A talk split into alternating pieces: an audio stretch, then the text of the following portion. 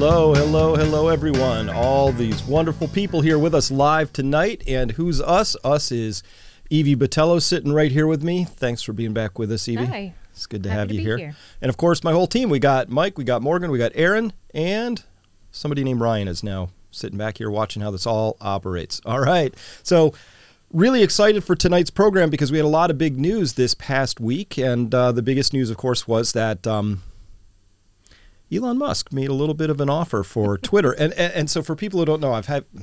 What was that pause? Come on. I've had a little bit of a run-in with the censors this past couple of years. And I am a free speech devotee. I I totally believe in A, you have to have free speech.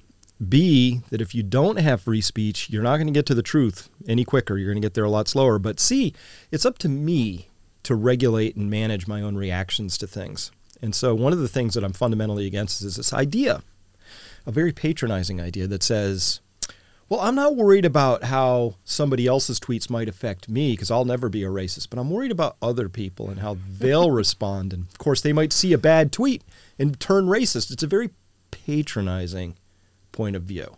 It fundamentally says, I don't trust other people. I want to talk about that. I want to go into what happened with all of that. And um, as well, I did, I, I've been shadow banned on Twitter. Um, yeah, I, you've been abused. Yeah, but but this is, there are a lot of my heroes out there actually got completely deplatformed. We'll talk about them. And uh, I do want to go through what uh, what's uh, what's everything's going on in the world today. So I know you great. just had a little little experience with, well, you know what this you know what this bleeds back into?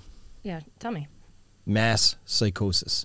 Now, it's kind of cool. I saw mask, M A S K mask psychosis. M A S S That, I think, yeah, that's. I, I believe. I, I believe. I believe. I have the Twitter record. I, I was the first person to tweet that term, but um, a little claim. Anyway, I amuse myself in the morning, as you know, trying to think of clever stuff to go on Twitter. But um, uh, so we saw. Remember, we saw this. It was a really beautiful production by After School. It was that animated production, and it talked about mass psychosis. Watched it, made other people watch it with me, digested it. Trace down, uh, chase down some of the uh, the references they had in there. So Miros Jurlu and uh, Hannah Arendt, and just looking at this whole thing. And then that led to um, an interview with Matthias Desmond. Mm-hmm. And then after that, we saw, and that got really good traction. I really liked the response we got off of that because it was really great framing. Yeah, you know, it, it really was. helped it helped fantastic. me understand like how to explain these people in my life who'd otherwise gone insane. Mm-hmm. Hold up your hand if that's happened to you. Uh, I, everybody listening to this has had this experience of having somebody that they formerly trusted in their life go a little insane through this whole COVID experience. Of course, that's the part of mass formation. And then Robert Malone goes on Joe Rogan. And it was like a two-minute piece in the middle of a three-hour romp through vaccine data and early treatments and everything you could imagine. And then, and then Robert Malone talks about mass psychosis. Mass psychosis, and that the, the the the there was a crew of people out there who went insane about that. It got fact checked, it got debunked. Of course, there's nothing to debunk. It's a theory, and it has lots of history, and it's pretty solid kind of an idea. Mm-hmm. Um, but you remember that?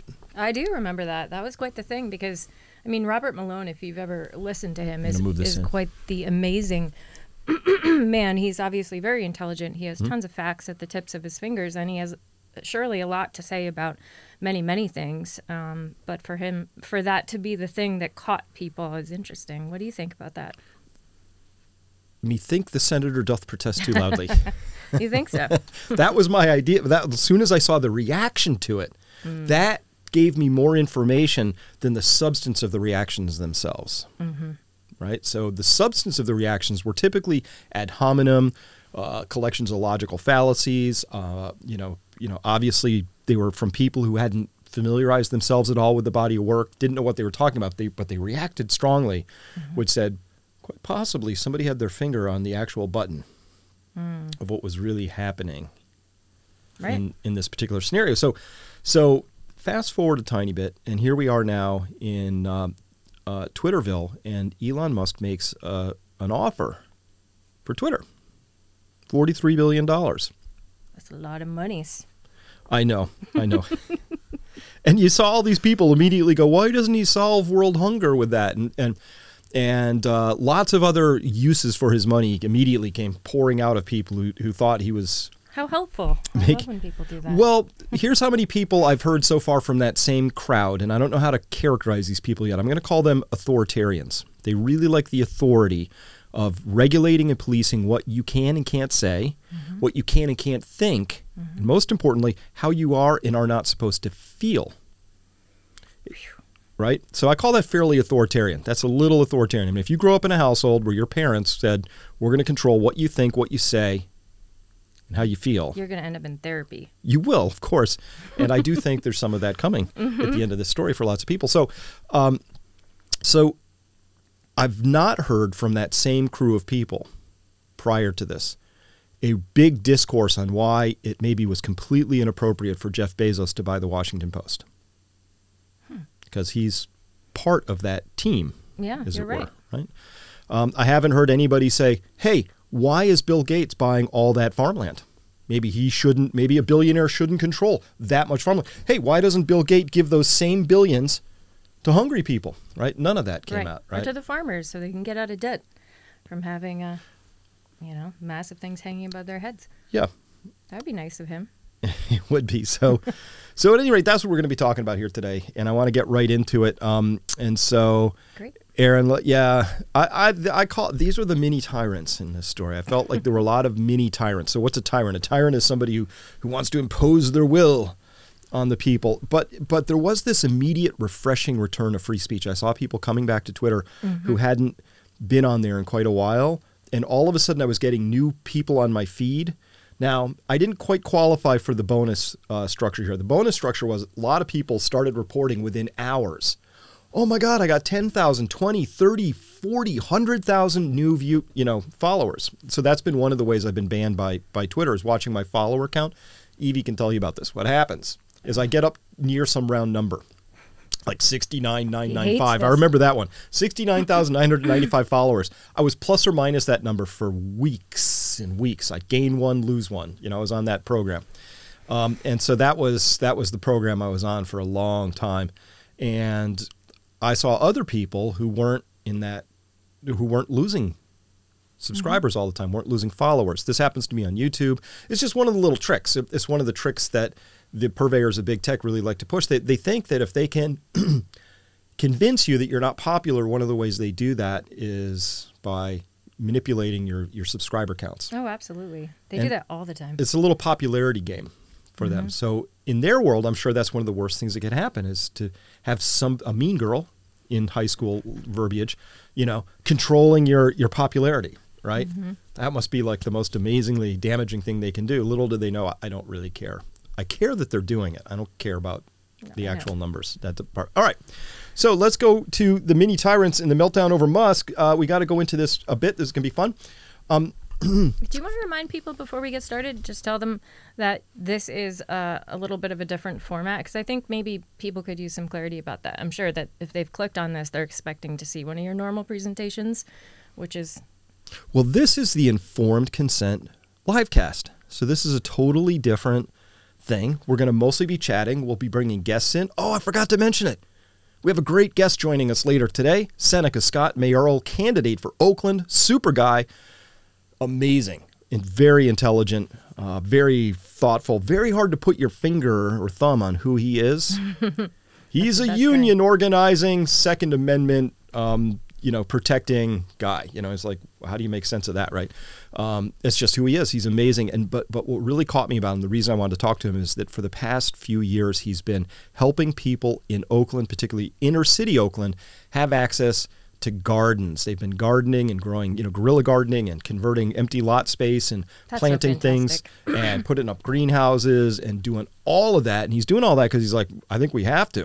Mm-hmm. I think it's time. So this is the Informed Consent livecast. I thought we'd bring it up. Informed consent. We should talk about why we named it that. Um, I like this idea of informed consent. There's been a little bit too little of that going on the last couple years. But once you actually peel back what's been happening in the medical arena, prior even to COVID, you will discover that this little thing, which is supposed to be one of the enshrined central principles of medical treatment, informed consent, it's defined as democracy, really. It's right. Well, it informs a lot of things. It's anything, anywhere where there's an actual risk and a benefit, and you need to understand both to be able to make a decent, possible, good decision. Hey, do you want the undercoating with that car? Mm-hmm. Right? Mm-hmm. What? How much does it cost? How? What will I get? What's the benefit? All that, right? So informed consent is, uh, quote, permission freely granted after being made aware of and understanding the possible consequences, risks, and the benefits of any given procedure, action, or event. Mm-hmm. I, I added a few words. It's not the typical. The typical one just talks about medical stuff, but I think it goes further than that. I agree with you. Yeah. When I looked it up, I felt the same.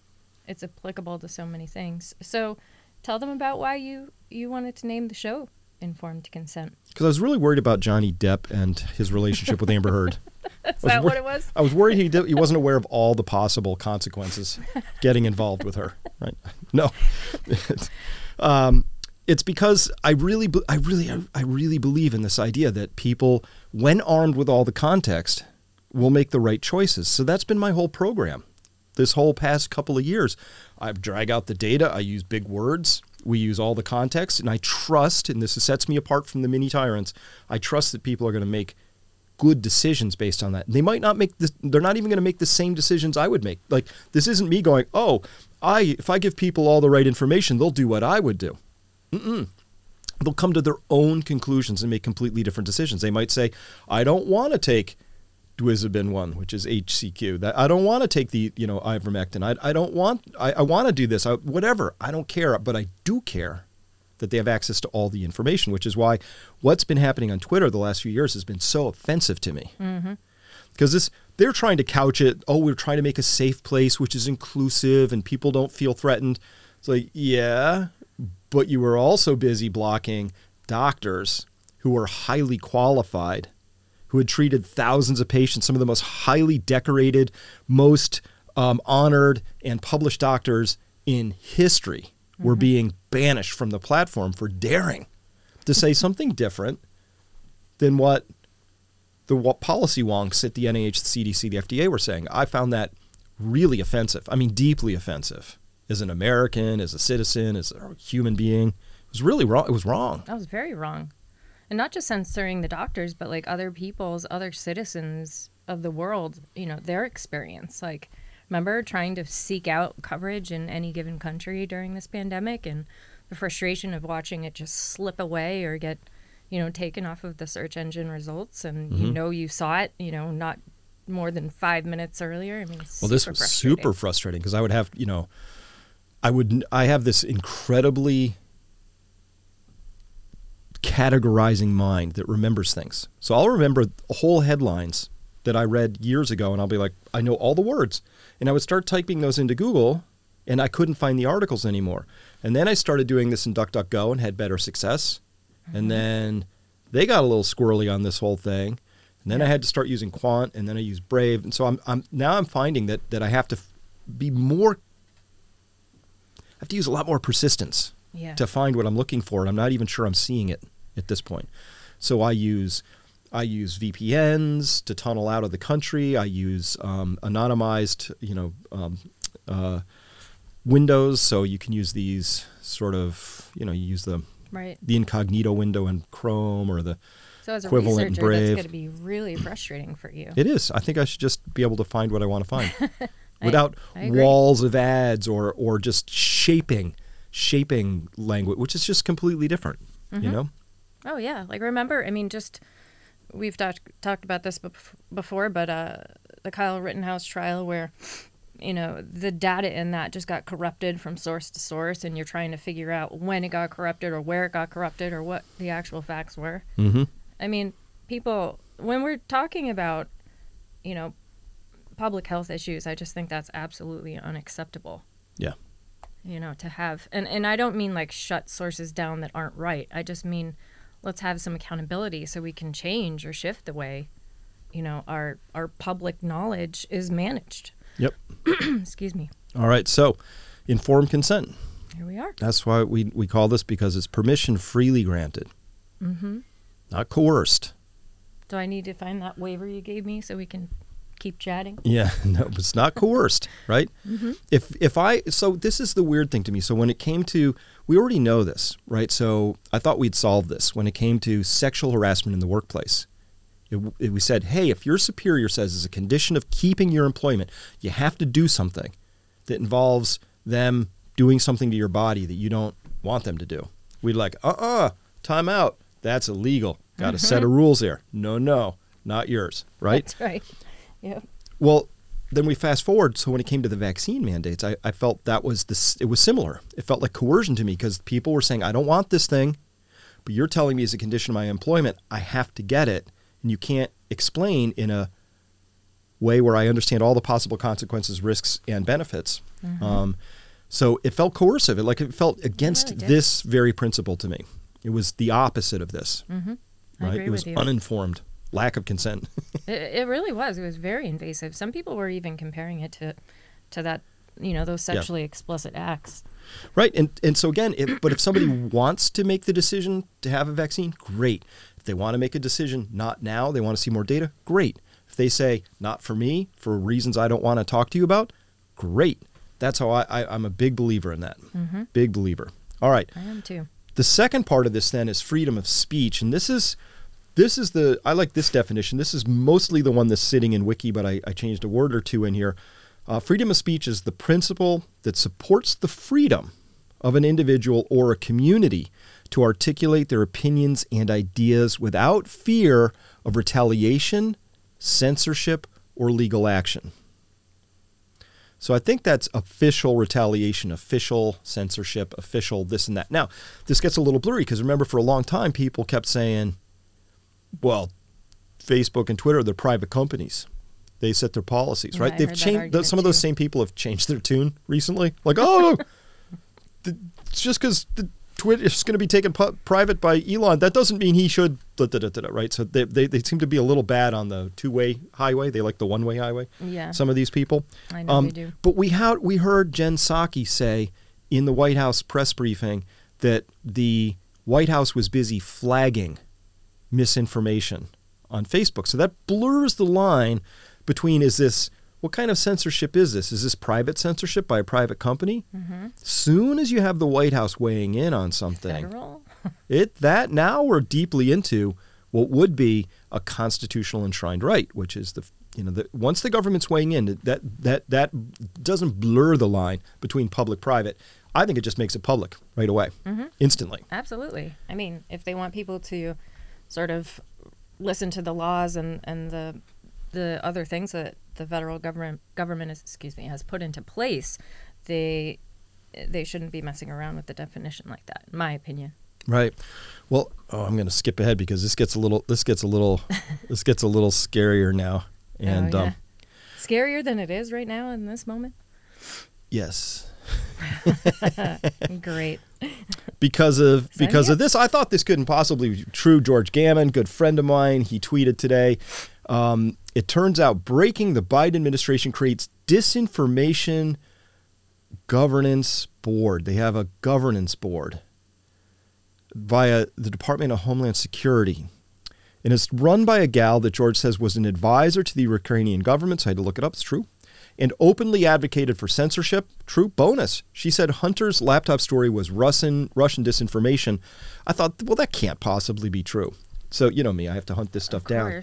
So um, in the National Review, they wrote here in yellow, quote, the head of the new Department of Homeland Security initiative to combat disinformation cast doubt on the New York Post's since vindicated story on the content of Hunter Biden's laptop ahead of the twenty twenty election. Nina Jankowicz, a Wilson Center fellow, will be executive director of the D H S's planned disinformation governance board. Ooh, creepy much. Right. Oh no. Um, and uh, the and, and the Homeland Security Secretary Alejandro Mayorkas revealed in congressional testimony earlier on Wednesday that the agency is creating the board to target disinformation in minority communities. Why minority communities? That's a good question. Why it, is disinformation especially rampant in minority communities, or is this part of more of this patronizing thing, which is like, oh. We would never worry about the people of Greenwich, you know, believing disinformation. They're smart and intelligent. We have to worry about these poor minority communities, which are defenseless. Right. Let's worry about Harlem. I Against. Mean, seriously. I mean, really, that's what it says to me. I, I you I know. know the, that's how I hear it, too. It's really, it's, it's. Are people angry about it? They should be. Well, I am. I, I'm annoyed. I mean, I'm offended by that. Like, like that offends me, right? Yeah. Um, so carrying on, uh, on, on the slides, Jankowitz uh, has previously appeared to suggest that the Hunter Biden email story was part of a disinformation campaign. Quote, disinformation experts, she said, say there are multiple red flags that raise doubt about the email's authenticity, including questions about whether the laptop actually belongs to Hunter Biden. We should view it as a Trump campaign product. End quote.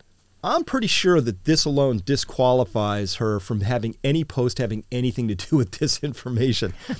Or governance. Well, if you fail this badly, this was a huge whiff. So you would think somebody, particularly in the Wilson Center, you know, this is a think tank. They get a lot of money. They just she's paid to sit around and look at stuff. Mm. Um, I knew that the Hunter Biden laptop story was real because I have a Comcast connection. And what I do is I use that connection. You brag. You brag. I know. Not everybody has one. I'm sure Nina's a little short on this. But, I mean, it's it's it allows me to ferret stuff out. And it was very clear that the provenance of that story uh, was was real. It's mm-hmm. still real. Wow. So, but this is going to be the woman heading up the center. She looks so nice. To combat disinformation. She. How could she possibly be bad? She looks so friendly. How, I don't. I don't even. Young and happy. That we even have well-groomed. a disinformation uh, campaign at this point. I I'm mean, being facetious, by the way. Just anyway. So let's get back to Twitter, though, because I'm really pretty excited by getting this back. So yeah, I love the Babylon Bee, right? I and part of free speech, humor is just part of that. Like, I don't want George Carlin self-filtering. Remember all those great routines George Carlin would just like, just push the edge and. He was so far ahead of his time. You can watch him fifteen years ago talking about how your immune system needs to be, you know, how I think he said. Um, strengthened by germs. Yeah, it needs to be fortified, you know, strengthened with germs and all that. And that all these people who were washing their hands with, with soap or, you know, bactericidal soap were not in the business of getting themselves healthy, right? And that their immune systems were someday going to be challenged by something real and their insides would go to mush or whatever. So humor is important. The Babylon Bee. Put this. They put a tweet out where they were announcing one of their satire articles where they had announced Rachel Levine. They, uh, they've been killing it this year, by the way. They have been. Like through the pandemic, I was like, wow. Yeah. These people actually have great sense of. Uh, they have a great sense of humor. Whoever's right. running that right now. Right. Even the, the meta humor on top of their humor was really funny, where they said, um, you know, our headlines are coming true so fast, we're we're worried about keeping up, you know, because their satire was being was being caught up to and overtaken by reality. At whole points. So they put this tweet out and Twitter said, um, you have to take that down and we're suspending your account till you take it down. That's exactly what they said. They said, this is it. Um, Hi, Babylon Bee, Twitter wrote back here on March twentieth. Uh, your account has been locked for violating the Twitter rules. Let me get my fancy drawing tool out here because I love this thing. Uh, specifically for violating our rules against hateful conduct, Conduct, you may not promote violence against, threaten, or harass other people on the basis of race, ethnicity, natural, national origin, sexual orientation, gender, gender identity, religious affiliation, age, disability, or serious disease. What? How? It's humor. How is that threatening violence and promoting violence, rather? What? I don't understand. Well, I felt, I think they said it, it was harassing, I guess. They were just going to harass based on sexual orientation. But you know what's missing from that list? I looked at, it didn't, it took me three readings to realize something was bothering me. Political orientation is missing. Mm, you're right. That's what they've been doing. They've been very heavily censoring on the basis of political orientation, at least in part. But they're yeah. pretending they're not. But they're pretending they're this big, all-inclusive, you know, offend nobody sort of a company, right? So so I'm bringing all this up, not not to rehash the Rachel Levine thing. I'm bringing it up because of this. This just happened, um, yes, a couple days ago from now. And so let me get this out of the way so we can see it. So this person, Rex Steeder, uh, this was around, so Libs of TikTok is an anonymous account, and this woman behind it, we now know, woman, it's a woman, Uh, what she does is she finds just TikTok videos put up freely by people, mostly liberals, and then replays them for people on here on Twitter. And and it's a very popular account. It had like six, seven hundred thousand people following it. And um, Tucker Carlson's noted it. And it's really just the people in their own videos making mockeries of themselves. And they put these videos up. So this was very offensive. Offensive enough to this person, Rex Steeder, who wrote, "Active assassination mode activated. Activation word, Libs of TikTok. Target, Rachik," which is the woman's name. Um, begin operation. And then a, a picture of a assault weapon. So I, I would consider this fairly threatening, mm-hmm. right? Yeah. I mean, it's not even all that veiled. Would you agree? I, I, I agree. All right. Does our audience agree? Does our audience agree?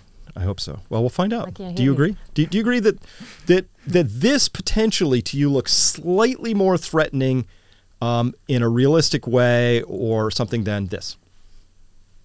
Which of these two things would you find actually a little bit more hateful? Potentially. I mean, just just at any rate, we're going to compare these two things. So um, this this then, the woman behind Libs of TikTok, uh, what did she do? Um, she... actually reported this to Twitter. And you can see it here. Your report about Rex Steeder here, mm-hmm, right? Mm-hmm. And Twitter support came back and said, "Hello, thanks for reaching out. We've reviewed the content, didn't find a violation of our policy, so no action will be taken at this time." Really? Mm-hmm. Wow. That's shocking. I absolutely agree with you. And which one seems to be more... Yes, yes, yes, yes, yes, yes, yes, yes, yes, yes, yes. I'm reading comments now. So yes, a lot of agreement over here. That's awesome. Maybe we should we should have put a poll up. Uh, yes. Yes, Aussie mom. Hey, part two of this, uh, we're going to be talking about some Australian stuff there. So hope you can make it. Yay. Happier than ever says yes. Um, yes. So, I mean, but to me, that's really shocking. Really shocking. Mm-hmm. This got the Babylon Bee, a satire magazine, uh, media company, mm-hmm. For, uh, you know, suspended their account because they violated these rules, specifically the rules against hateful conduct. And then this was not ruled hateful conduct. And I got the proof. I got the goods. Yeah, how do you know that's real? Because I went to the account and they had wow. posted it. Oh, they had posted that? Yeah. Interesting. Anyway, this just shows the the, the asymmetry. Right, there's... not any congruence around what they're finding. Right, so that's why when you go back to this and you notice you notice what's missing, right? They're like, oh no, we're just going to ban the stuff that offends us. Mm-hmm. But if it doesn't offend us, offends somebody else, is possibly hateful, possibly threatening to somebody we don't care about. Mm-hmm. Well, we're just going to say, yeah, we looked at it, we didn't see anything wrong with that. Right, so it's that asymmetry again. Mm. This and this is the unserious part about this whole thing. This is the the people who I think could formulate this and hold that crazy idea that that this is really offensive and deserves suspension, but this is okay. That for me, it's that um, complete lack of ability to see that there's um, those are incongruent. That these are there's deep hypocrisy embedded in these things. Right? That's fine. Listen, I can live with hypocrisy, but what I can't live with is moral hypocrisy. People who are outraged, offended. How could you not know that that Rachel Levine piece was deeply, deeply hurtful, and we have to protect people against that? But this? Hmm. No, right. But you don't understand. That was against a, a person who we've all decided we hate. So I think this is the hard part about being part of that, that hateful tribe. Is that your inclusion and your continued good graces of being part of that tribe are entirely dependent on never slipping up, saying the wrong thing, accidentally having a, a point of view or a thought that's out of conformance with the approved set of thoughts that you're allowed to have, and that that must be deeply unsettling because, of course, it means you can be banned, ejected, shamed, shunned at any moment in time for slipping up. Exactly. Well, the the whole idea of these these companies, which are privately owned, as we've talked about, but are publicly used, I think a lot of people probably just have the assumption that, you know, this is news, this is information, it's credible, blah, blah, blah. This is, but when in reality, these are just opinions. And and the people that own these do have, uh, in my opinion, a huge responsibility to protect our freedoms, right, by not censoring individuals in a way that um, harms the overall sort of ability for people to express themselves. But yeah, I, I feel that there's, a, you know, there's at least some accountability there, but I don't know. What would you think, what would you do differently?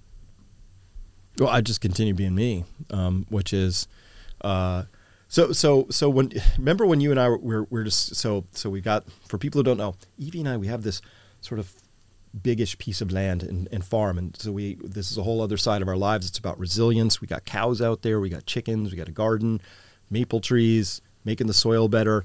But we want more people to come here at some point in time. And we could imagine certain future scenarios where people might need a place to go. And so we were wondering, you know, just sort of thought experiment, like, how would we pick the right people in a hurry? Like, how would you, you know, select who's in, who's out? You remember this? Yeah, I do. Going back to uh, the show, we would we would put people in a room. Yeah, say fifty people showed up. We'd put fifty people in a room. Mm-hmm. And they'd all be facing this way. Right. We'd, we'd have a projector. We'd be facing that way. But on the screen behind us, we'd put Bill Burr or some really offensive like comedian. And if somebody could laugh George at Carlin. all the jokes, they're in. But you can't just laugh at some of the jokes. You can't just laugh at the Catholic jokes, but get really offended at the Muslim jokes. You can't, that out. Right? Because the idea was that people who are difficult to offend are actually easier to get along with over time. Mm-hmm. Right? So mm-hmm. I'm hard to offend, but I do get offended a little. I get upset by people who want to limit how I think, what I can say, mm-hmm. tell me that I'm not allowed to explore thoughts, because that's the only way I know to grow my brain and, and mm-hmm. learn new things. Is it's learning's an uncomfortable process. It actually it's never really easy. Is. It really is when you're trying to just take information in and make new adjustments to your belief systems and and shifting that as new data comes along. It's not an easy process. Yep. Yep. Hey, uh, Aaron, can you bring up that, that? I see we have a super chat there. Uh, I think that's actually a really good comment. Uh, it's over on the left is where I'm seeing it. Um, so this is interesting. Um, and we'll see if it's over there, if it pulls up. All right. So, um, the comment here, which I'll read out because I'm not sure if it's going to pull up on the screen, we'll get it there as soon as we can, uh, is from uh, C V A Buck, who wrote, your comparison to unwelcome acts is spot on. The kink community is huge on informed consent, and withholding risk info is tantamount to consent violation. Mm-hmm. Yep. Absolutely. Yeah. So so to, to not inform somebody like what you're really actually about to do to them is a huge violation, a consent violation. Mm-hmm. So consent is really, really important in this whole overall story. Absolutely. I um, think it's probably underneath, you know, the structure of most of our lives, honestly. Yep. I mean, it, it doesn't, until it's violated, you don't even really notice it. I don't notice it sometimes. Mm-hmm. But when somebody sort of does violate it, even if it's something small, I start to realize how much I appreciate, you know, that being able to give consent for something. Right. Right. Because there's a lot that sort of gets exchanged in yeah. the public arena or socially speaking.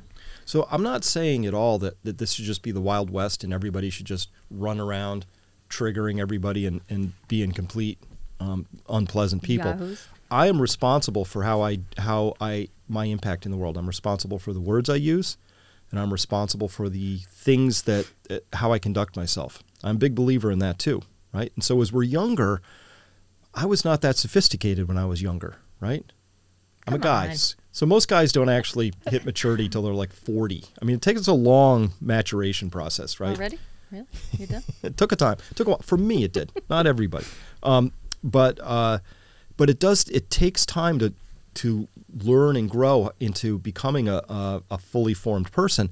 And all along the way, though, those were mistakes. I had to bump into things. I had to put my foot in my mouth. I had to say things that were awkward. I remember I was talking with a, a gentleman who I uh, mentored pretty extensively and, and for a period of time, and had a really close relationship with him for a while. And he went to Stanford. Oh, yeah. Stanford University, right? Handsome guy. And so I remember asking him like his junior year or something, you know, just sort of uncle on the side kind of a way, you know, just like, hey, how's that going? You know, how's how's your love life, you know? And um, just asking, he, he just sort of, he, he stiffened up. And he's like, oh no, no, uh, none, me, my, none of my friends, we don't, we don't date. I was like, what? That's college. He's like, oh no.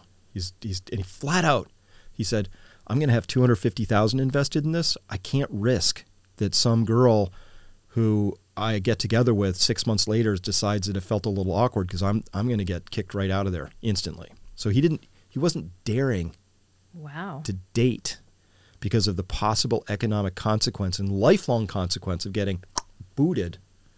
Oh, because of a consent. Because because it could have been, you know how it is when you're young and, and you haven't quite worked it out. It could be awkward. It, it could be you're both a little tipsy. It could be. Right. But if somebody then later goes on to regret that, like months later even, like, you know, I, I regret that, that right, kiss. I feel a little awkward about it. Or that contact or whatever it was.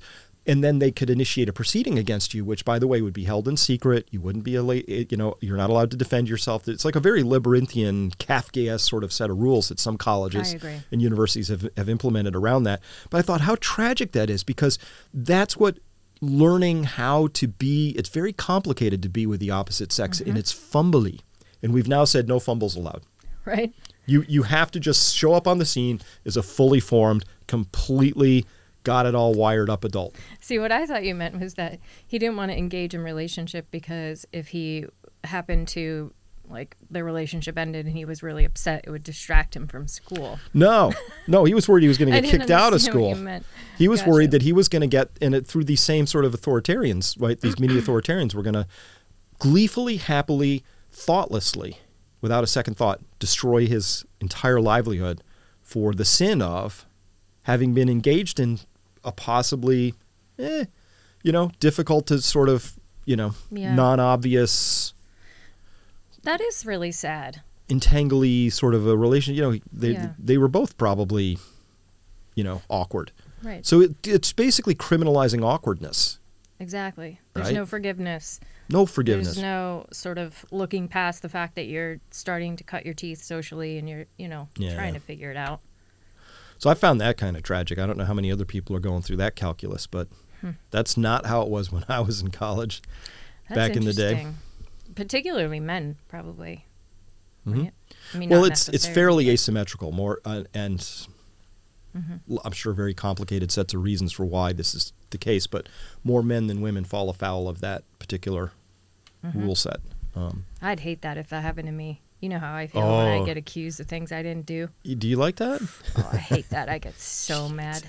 I yeah. get really angry. All right, let's let's go back to the meltdown real quick. I found this one especially musky. Um, this guy, Tim Wise, a blue check mark. A lot of these people have blue check marks, go figure. I've never gotten one. What does it even mean? It means you've been certified um, as, by, by Twitter as, as a real person and all this and that. Um, I use my real name, all that. Anyway, so Tim Wise... Checkmark baby says, writes, F Elon Musk, apartheid baby, because of course Elon Musk is from South Africa.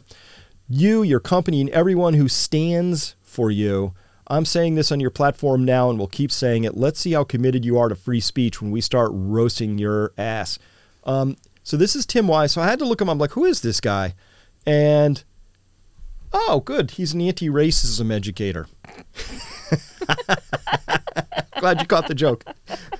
You can't wait to can't wait to read his books. Oh my goodness! I, I have so much to learn about uh, being dispatches from the race war, right? So much to learn from this uh, mature gentleman about how to conduct myself. F Elon Musk, apartheid baby, right? So he's like, like because Elon Musk was born in South Africa, it must be that whatever he's going to do to Twitter has something to do with apartheid. Like he's just like throwing these See loaded words yeah. at this whole thing. That's I, crazy. That's crazy. I can only imagine what was underneath it, in the below part of the thread. Uh, you know, and he has under forty-five thousand followers. Uh, there was a lot of support for this. There was a lot of support. How about this one? Robert Reich, uh, who, uh, he's just, he's one of those armchair... Um, very liberal, blue checkmark kinds of people who, who may or may not ever have held a real job in his life. Um, but well, he, he, quarterback? he opines a lot about things, I've and he's an economist. Robert Reich writes here, when billionaires like Elon Musk justify their motives by using freedom, in quotes, beware. What they actually seek is freedom from accountability. Look at that, one hundred three thousand likes by the time I'd grabbed it. Um, wow. And so... Uh, what, so here he's just declarative. He's like, what they actually seek is freedom from accountability. Now, listen, everybody loves freedom from accountability. That's awesome. I'm not sure that Elon was seeking freedom from accountability by wading into this, but maybe. But it's all about the motives, right? He's not talking about whether this would be a good thing or a bad thing, or, you know, w- trying to understand the ways right, in having which a dialogue, right? Maybe, you know, what would have motivated Elon Musk. By the way, there's there's stories, rumors out there that what motivated him was that Babylon Bee suspension, like that that was part of it. Elon's really tapped into the inner tubes and, you know, sees all the memes and everything. So I'm sure he was aware of that. But at any rate, um, so this whole idea that what they actually seek is freedom from accountability, I would really turn this around on Robert. I mean, it, I'm wondering if this isn't just projection at this point, that Robert feels like he's been able to skate by without a whole lot of Typically it is, right? I mean, a lot of times when people put something out there against somebody else, it's actually that they're feeling uncomfortable and they have the need to externalize that feeling. Yeah. It's classic humanism or whatever. John Dean, Blue Checkmark, writes, uh, not sure I'm interested in Twitter if Elon Musk owns it. Uh, so this is the John Dean who went to prison um, for felonies committed um, under the Nixon administration. I was so, going to ask you that. So I was just, I was like, yeah, that John W. Dean. So I'm just like, not sure I'm interested in Twitter. I, my, you know, really, Mister Dean, is not enough opportunities for felonies now? Like, is it? It's like, like, I'm not even. So here's the thing: I'm not sure how. how like, there's certain if you are if you are espousing the central narrative view, you can get away with anything. You can do anything, and you will be brought back over and over again. John Dean's on T V all the time. Want to know his opinions, right? And I'm not saying that somebody with a felony a long time ago necessarily disqualifies you for the rest of life. I'm not saying that, but it's interesting that that never gets brought up. But if you're a person who is against the narrative, oh my gosh, they tear your entire life apart and they will find that one thing and then hound you with it relentlessly. Mm-hmm. Um, and oh, absolutely. That's if you're on if you're on the team or not. So remember, I don't know if you remember this. Um, there was an election a long time ago, and it was in the primaries, and the then governor of the state of Vermont um, was uh, gave this little scream into a microphone, which was a uh, during a whole thing. There's a whole room full of cheering people, but it was one of those sound deadening microphones, right? Gave this really awkward scream that when you sound isolated, it kind of sounded like a crazy dude, right? But C N N knew that that he had done that, that had been a sound isolating microphone, that if you gave the context of the whole room, it was it kind of made sense, you know? And then ran that clip to destroy his chances. I think it was something like three hundred ninety plus times in a twenty-four hour period. Just ran it over and over and over and over again because they needed him out, because they were in support of a different candidate, because they're part of the larger structure of helping the right candidates get in. Mm-hmm. Right? Um, so at any rate, that's how the system works sometimes. Um, Incentives and all. Well, can't people buy, like, when I see, like, all the people that had followed that, I was actually curious about Or, or liked it, hearted it. I'm curious about if those are actual numbers. Well, we don't know. Because people purchase tweets all the time. I mean, it's just a rigged system. It's like all the other ones out there, in my opinion. I, I don't I don't know how many people on Twitter are people. I don't know how many of them are bots. Right. Could I be. I wonder if we'll get some new information if Elon's in charge. Maybe. Oh, I bet we will, because one of the things he talked about, which I'm sure sent shivers up the spines of a lot of people, was he said he wanted to make the algorithm open. Meaning you could see how how the algorithm was parsing, oh. so that, you know, coders could go in and take a peek and say, is this doing is this apportioning things fairly? Because one of the things I've noticed when I say I'm shadow banned on Twitter, I see this all the time. I send out a tweet and it starts like the likes start coming in, and then it just stops. It goes nowhere, mm-hmm. right? It right. just it's like that's it. All one hundred three people that were ever going to like this tweet found it in the first eighteen minutes, Chris, and that's what happened. Right. You know? Mm-hmm. Yeah, it's kind of in, inconceivable in, in some ways. Yeah, so works. so it happens. Um, Do you so, get unsubscribed? Like people all that the are time. Following you too? All the on time. On Twitter? Yep. Yeah. People will get unsubscribed, for, helpfully, from my channel for them. Um, it, it's very, Twitter help very helpful that way. So YouTube as well. yeah, I know uh, YouTube does Brooklyn that. Dad Defiant, who I go to all the time just when I need a pick-me-up, um, writes really funny stuff. Uh From from the other side of things sometimes. He says, if or when Elon Musk buys Twitter, I'm not going anywhere, staying right here. Someone's got to hang around and say, F Elon Musk, right? Now, he doesn't even know what, what Elon is really about at this point in time. But this is what Elon said he was going to do. He said, This is the day before Def- Brooklyn Defiant-Ad wrote that. Elon, this is all he's really told people so far. He said, I hope even my worst critics remain on Twitter because that's what free speech means. Seems pretty valuable. This guy's already sure he hates this guy. He hates him. Now, this is kind of funny because just a couple of weeks ago, I thought Elon was the darling of many of the people in the, on this side of things because he's the maker of electric cars. Who's going to Mars, right? He's putting up Starlink satellites that help the people of Ukraine remain connected. And people in Africa have, actually have internet. Like, he was the darling, and he went from hero to goat just on the very on this one idea. No, I don't think these people, like Brooklyn Dad Defiant, are scared that we're going to have new hate speech or lies. Mm-hmm. I think they're scared of the truth. I'd have to agree with you. I don't think they're scared of the lies. I, I think these people are scared of the truth. Um, and so, because there is nothing scary about this to me, right? I think this is a pretty mature, kind of a awesome statement. Fits right in with everything I understand about free speech and, and what free speech means and what it stands for, and it stands for this, right? Um, really does. So, uh, but this whole thing about being woke is kind of tough, I think. Doctor Cindy Banyai for Congress, Florida District nineteen says, before it's not allowed, before it's not allowed, I just want to remind everyone that Elon Musk is the beneficiary of apartheid and colonial exploitation. Billionaires are immoral. Tax the rich.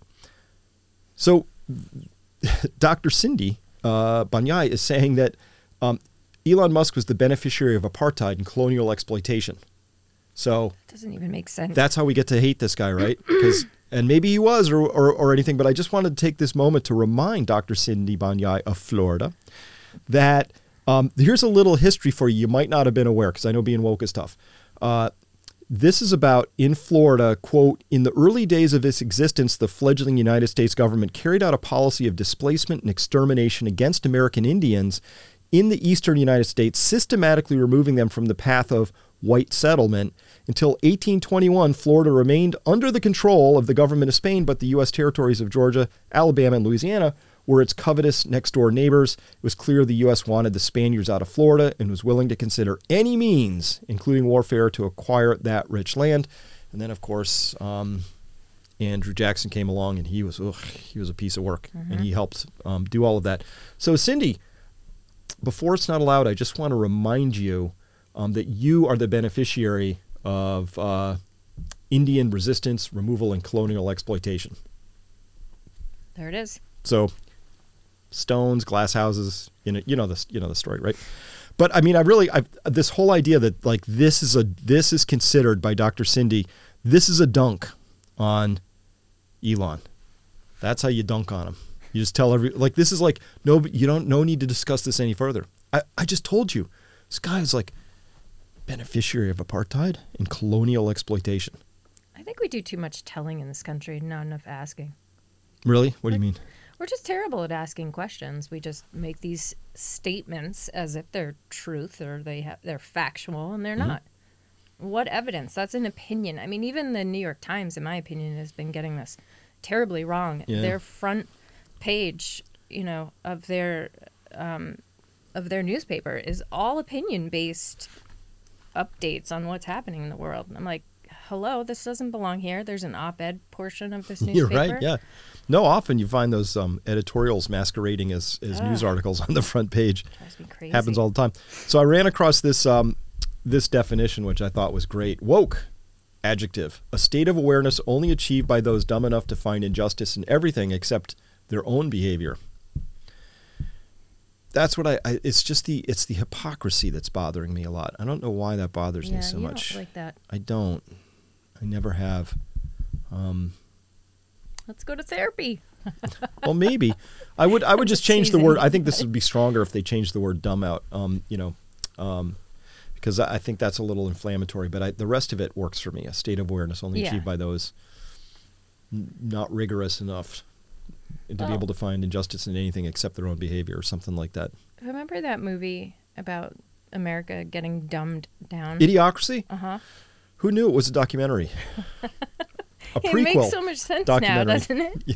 I mean, on some level, I think it's by design.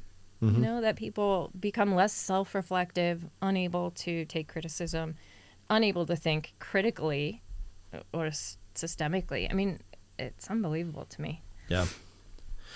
Well, anyway, that that's... How old was Elon when he arrived in Africa in the nineteen eighties, when he lived in Africa? Um, well, how old is Elon, do you think? This seems like he's about my age, yeah. forty-ish, mid-forties, early forties. So he would have been born in, if he was forty-two, he would have been born in nineteen eighty. I can do that math in my head. Mm-hmm. So yeah, um, he would have been he would have been a child, clearly responsible for apartheid and colonial oppression. Absolutely. As a five-year-old. I know it's it's we really gotta you can't go too far with these things. So today Elon Musk tweeted this out where uh, I like this. So you got these three years here: two thousand eight, two thousand twelve, two thousand twenty-one. Here's people on, on conservative right. They haven't moved. People in formerly just left of center haven't moved. But people on the far left have, have have gone way, you know, they've they've moved. And then, you know, um, from that frame of reference have decided that these other people are now horrible or something like that. Anyway, that's how it feels to me. It feels like it feels like a whole swath of the country moved really far, really fast. But of course, this has been happening a long time. We had this thing called the politically correct culture, the P C culture. Mm-hmm. That was that was in play when I was in college. It was already starting, mm-hmm. right? And then, of course, I've interviewed Peter Boghossian and Brett Weinstein and, and other people like that who are some of the. And I haven't interviewed yet, but I hope to someday. Peter um, Jordan Peterson, right? Some of what I consider to be probably the best professors you could ever hope to have. Heather Haying, um, Brett's wife, right? The best professors you could ever hope to have. And they got ejected by a system that said, we don't like the way you think here. You're not conformist enough. Mm-hmm. And of course, actually learning is not an act of conformity. There's no right way or wrong way to think. There's no, it's, like, it's be like saying, everybody has to play guitar exactly the same way. Then we'll have proper music, right? It's not exactly how it works at all. No, it's not makes what makes our world interesting or beautiful, worth exploring even. So I think we have a problem on our hands. It's that's pretty serious. It's going to take. It's going to be hard to correct, and I'm not sure that it is correctable. It may be that you just have to start over in some ways, right? Is it possible to reform Evergreen State, where Brett came from, or Portland State University, where Peter Boghossian came from? Like, is it possible, or do you have to just start new universities? I don't know. Some cases you do. I mean, that happened to me. Well, that happened in the town that I grew up in, in Lancaster, Massachusetts. At um, of course, it was a private college there, but it just got so like warped from all sorts of politics like that that yeah. you couldn't really salvage it. And it was sad because a lot of people that had gone to school there and graduated from there, mm-hmm. you know, couldn't go back for their reunions. It just doesn't exist anymore. It's called Atlantic Union College. Um, But right. uh, yeah, somebody there was saying, I miss the nineties. Of course, I don't know. Like you were saying, it's sort of had already begun. But I think now it's different because everybody has a platform in a way. Yeah. I mean, well, I, I really liked the early freewheeling days of, of the internet. There were these really arcane chat boards that were tricky to find and Usenet and all this crazy stuff. But it was truly the Wild West. You know, say anything, do anything kind mm-hmm. of stuff. I get it. Maybe that isn't, you know. Say anything, do anything isn't the right model, but the way it's currently being practiced where um, it's it's not even that human that people have come together in some democratic process have decided this is what we would like to talk about now, is that this is controlled now by corporations, it's controlled by the government. There are information is is a powerful thing. Information is a landscape. And for a long time, so, so Edward Snowden released these uh, documents in two thousand fifteen. That when I saw them, my eyebrows shot up because I realized what we were looking at there was he was explaining how there was one grid in particular. It was a six by six grid for the G C H Q, which is the British version of the N S A. And this six by six grid was how to control ch- comments, basically. So if you went to the Wall Street Journal or the you know New York Times and there's comments there and you think, oh, people are commenting on this article, they had a six by six grid for how you control the flow of the comment threads. And every one, so it's six by six, thirty-six separate, they were called gambits for deception. Hmm. And each of these gambits for deception was a, each box contained within it an entire psychological operation that would be run in order to shape the narrative in the way you wanted to go. And it was so well tuned that as back far as two thousand fifteen, they could have robots doing it that looked, felt, smelt, t- read like humans. So wow. you go into an article, you're like, well, you know, here's what I think, but oh, nobody thinks like me, right? That's a gambit for deception. You you get flooded with this idea that you're the outsider. And we had those Asch experiments, which were amazing, right? A S C H. Um, and that was a professor. Tell me more about that. Oh, this, these were great. So they would have one test subject who thought they were just one of eight test subjects, but the other seven would be actors. And then they would sit them down and they would ask them for their opinion on something, like something really stupid, simple, like which... which of my hands is is facing is is further away from my body, right? And this person would be like fifth in line, the, the test subject. And the first four would all say, oh, it's this hand. Your right hand is further away from your body. But they would say it very declaratively. And you'd watch these people be confused. And it would get to their turn. And a surprising number of them go, uh, it, it's that yeah, it's it's that one. It's the right hand there, right? And they did this with like lines of different lay or, you know, one plus one equals what, you know, and they would do this and they found that that conformity, as long as a significant fraction of people that you would trust, these people would be dressed well, they would speak well, mm. right? You could do it with people who weren't dressed well or didn't speak well and then it fell apart. But if the more authoritative it was, the more the Asch experiment proved that people would follow as long as it seemed like that's what everybody else was doing. Mm. So, gambit for deception. Now you come into the comment thing. You're like, yes, I don't think we should be bombing, you know, giving cluster munitions to Saudi Arabia. I don't to bomb Yemen. I don't think that should. And you get under there, and all these people are like, I believe in the in the free autonomy of Saudi Arabia. You know, it's too bad that Yemen was can't learn how to behave well with its neighbors. And there's just all these comments, and you feel overwhelmed, right? And that's just one of the gambits of deception. Right. They had all these other ones, which are subtle psychological tricks to take advantage of our innate buttons for reciprocity, social inclusion, not wanting to be embarrassed or ashamed, or, or you right. know, da, da, da. So that was two thousand fifteen. Trust me, things have gotten a little bit Ugh, they've gotten more sophisticated, wild and crazy, in yep. my opinion. I mean, it's all for clicks, right? And people doing things not because, or saying things, or expressing things, or monitoring things, or censoring things, right? For yeah. money. I think that's what well, it it's keeps. It's power. So so there's different interests here. Um, governments have policies they want to advance, and they have a lot of interests, and those interests get a little blurry because, right. you know, with Raytheon, they lo- their interest is making money selling armaments. The government's interest is in promoting foreign policy. Sometimes those overlap, those those interests, right? Yeah, that's a better and so they all have a compelling interest to shape the narrative, but. It was explained to me by a longtime C I A operative who was retired that the information landscape has not been left to chance since mm-hmm. early nineties. Like this is like it's known, like different things are powerful. Clearly, when we watched this mass psychosis come in around all things COVID, you, we saw the power of running an informational psyop or a battle. Mm-hmm. It's very powerful. It's wrecked families. It's wrecked relationships. It's wrecked whole generations. Oh, it's gosh, been yeah. extraordinarily powerful. Would we say that's more or less powerful than a bomb going off somewhere? Right? I would say it's more powerful I and agree. more durable. And um, it's been going on even longer than that, too. Yes. I mean, remember the experiment, the white coat experiment of people shocking? The Milgram experiments, the, yeah. Yeah, back in the sixties, mm-hmm. right? sixty-two or something, I think. Um, those were incredibly shocking to me. uh, so just did. how that how those turned out. For people. Yeah, so for those, I mean, everybody must know this, right? The, the Milgram experiments where there's a white-coated, very authoritative researcher telling somebody that they have to continue pressing shocks if this test subject, who they couldn't see but they could hear the screams of protest, if they couldn't answer the question correctly, they would press the next button on a voltage array that would, went up to like four hundred fifty volts, like lethal. Mm-hmm. And they could hear this person screaming, saying, I can't take it anymore. And the white-coated person's like, the experiment must go on. The experiment must go on. You cannot stop this experiment, right? And so that just shows the power of authority in this story. And so uh, that we saw that. that. That was part of the COVID mass psychosis narrative. It's like, wait, but Chris, you're just a guy with an internet connection. The C D C says, mm-hmm. the people with the white coats say, right? Mm-hmm. Even if it was complete nonsense, right? They mm-hmm. would say complete nonsense, and then a week later it was proven to be complete nonsense, right?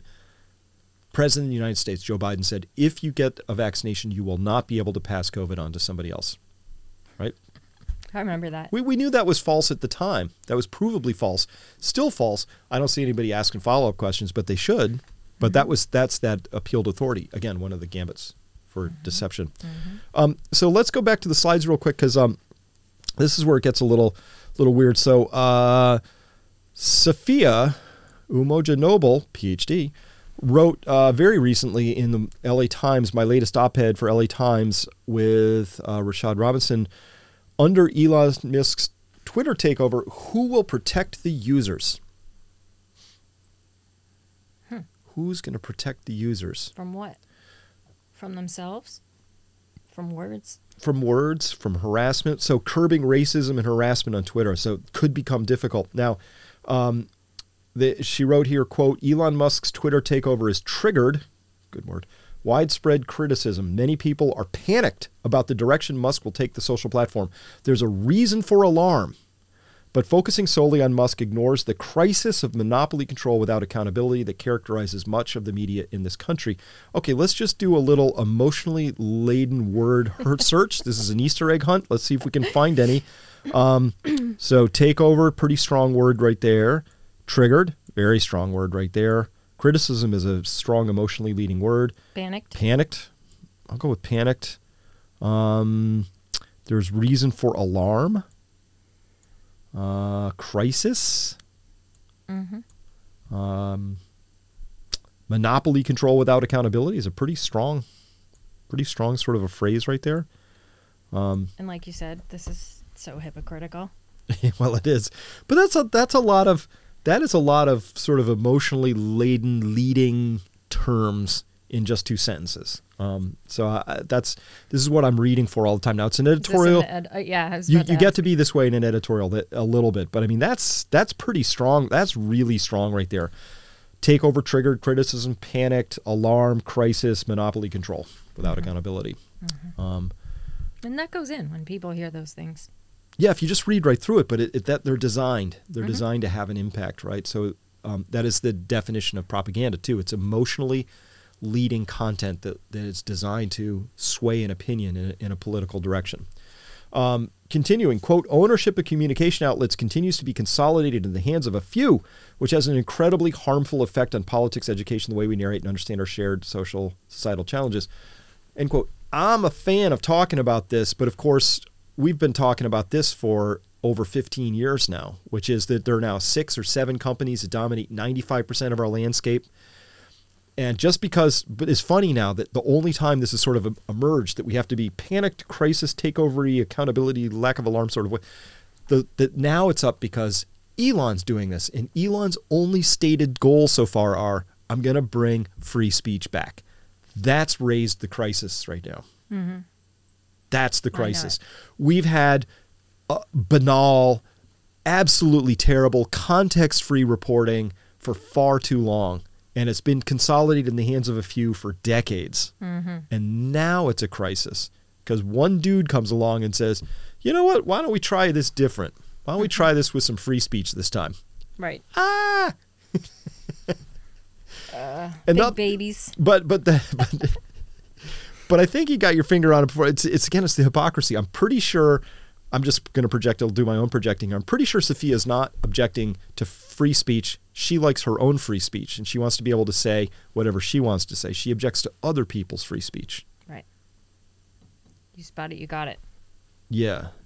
But that's hypocritical to me. You either agree with the right and ability of people to say things, or you don't. Um, so... Uh, yeah, you can't have it both ways. It just doesn't work. So know? Let's talk about this, because the Washington Post is, of course, owned by Jeff Bezos. He bought it a while ago. It's become his personal sort of, you know, rag, um, and, and the reporting, and it's been horrible of late. And so just to get to this, so Royce White, who I've had on this program, I consider him to be one of my, he's a good friend. We talk all the time. Yeah, he's, he's a great. really thoughtful person. I don't agree with him about everything, but we talk about anything and everything. Mm-hmm.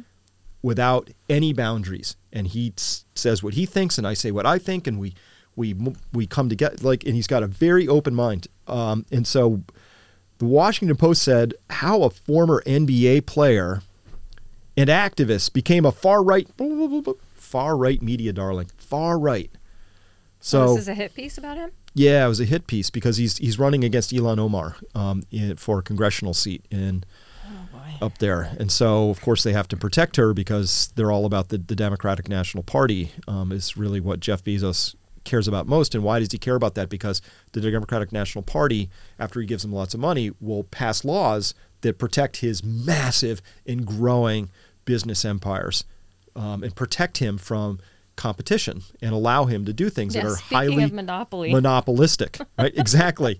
Like, where oh, was this no. fine woman worried about monopolistic uh, control without without accountability? Really ought to have been worried about this newspaper and the owner of this one right here, right?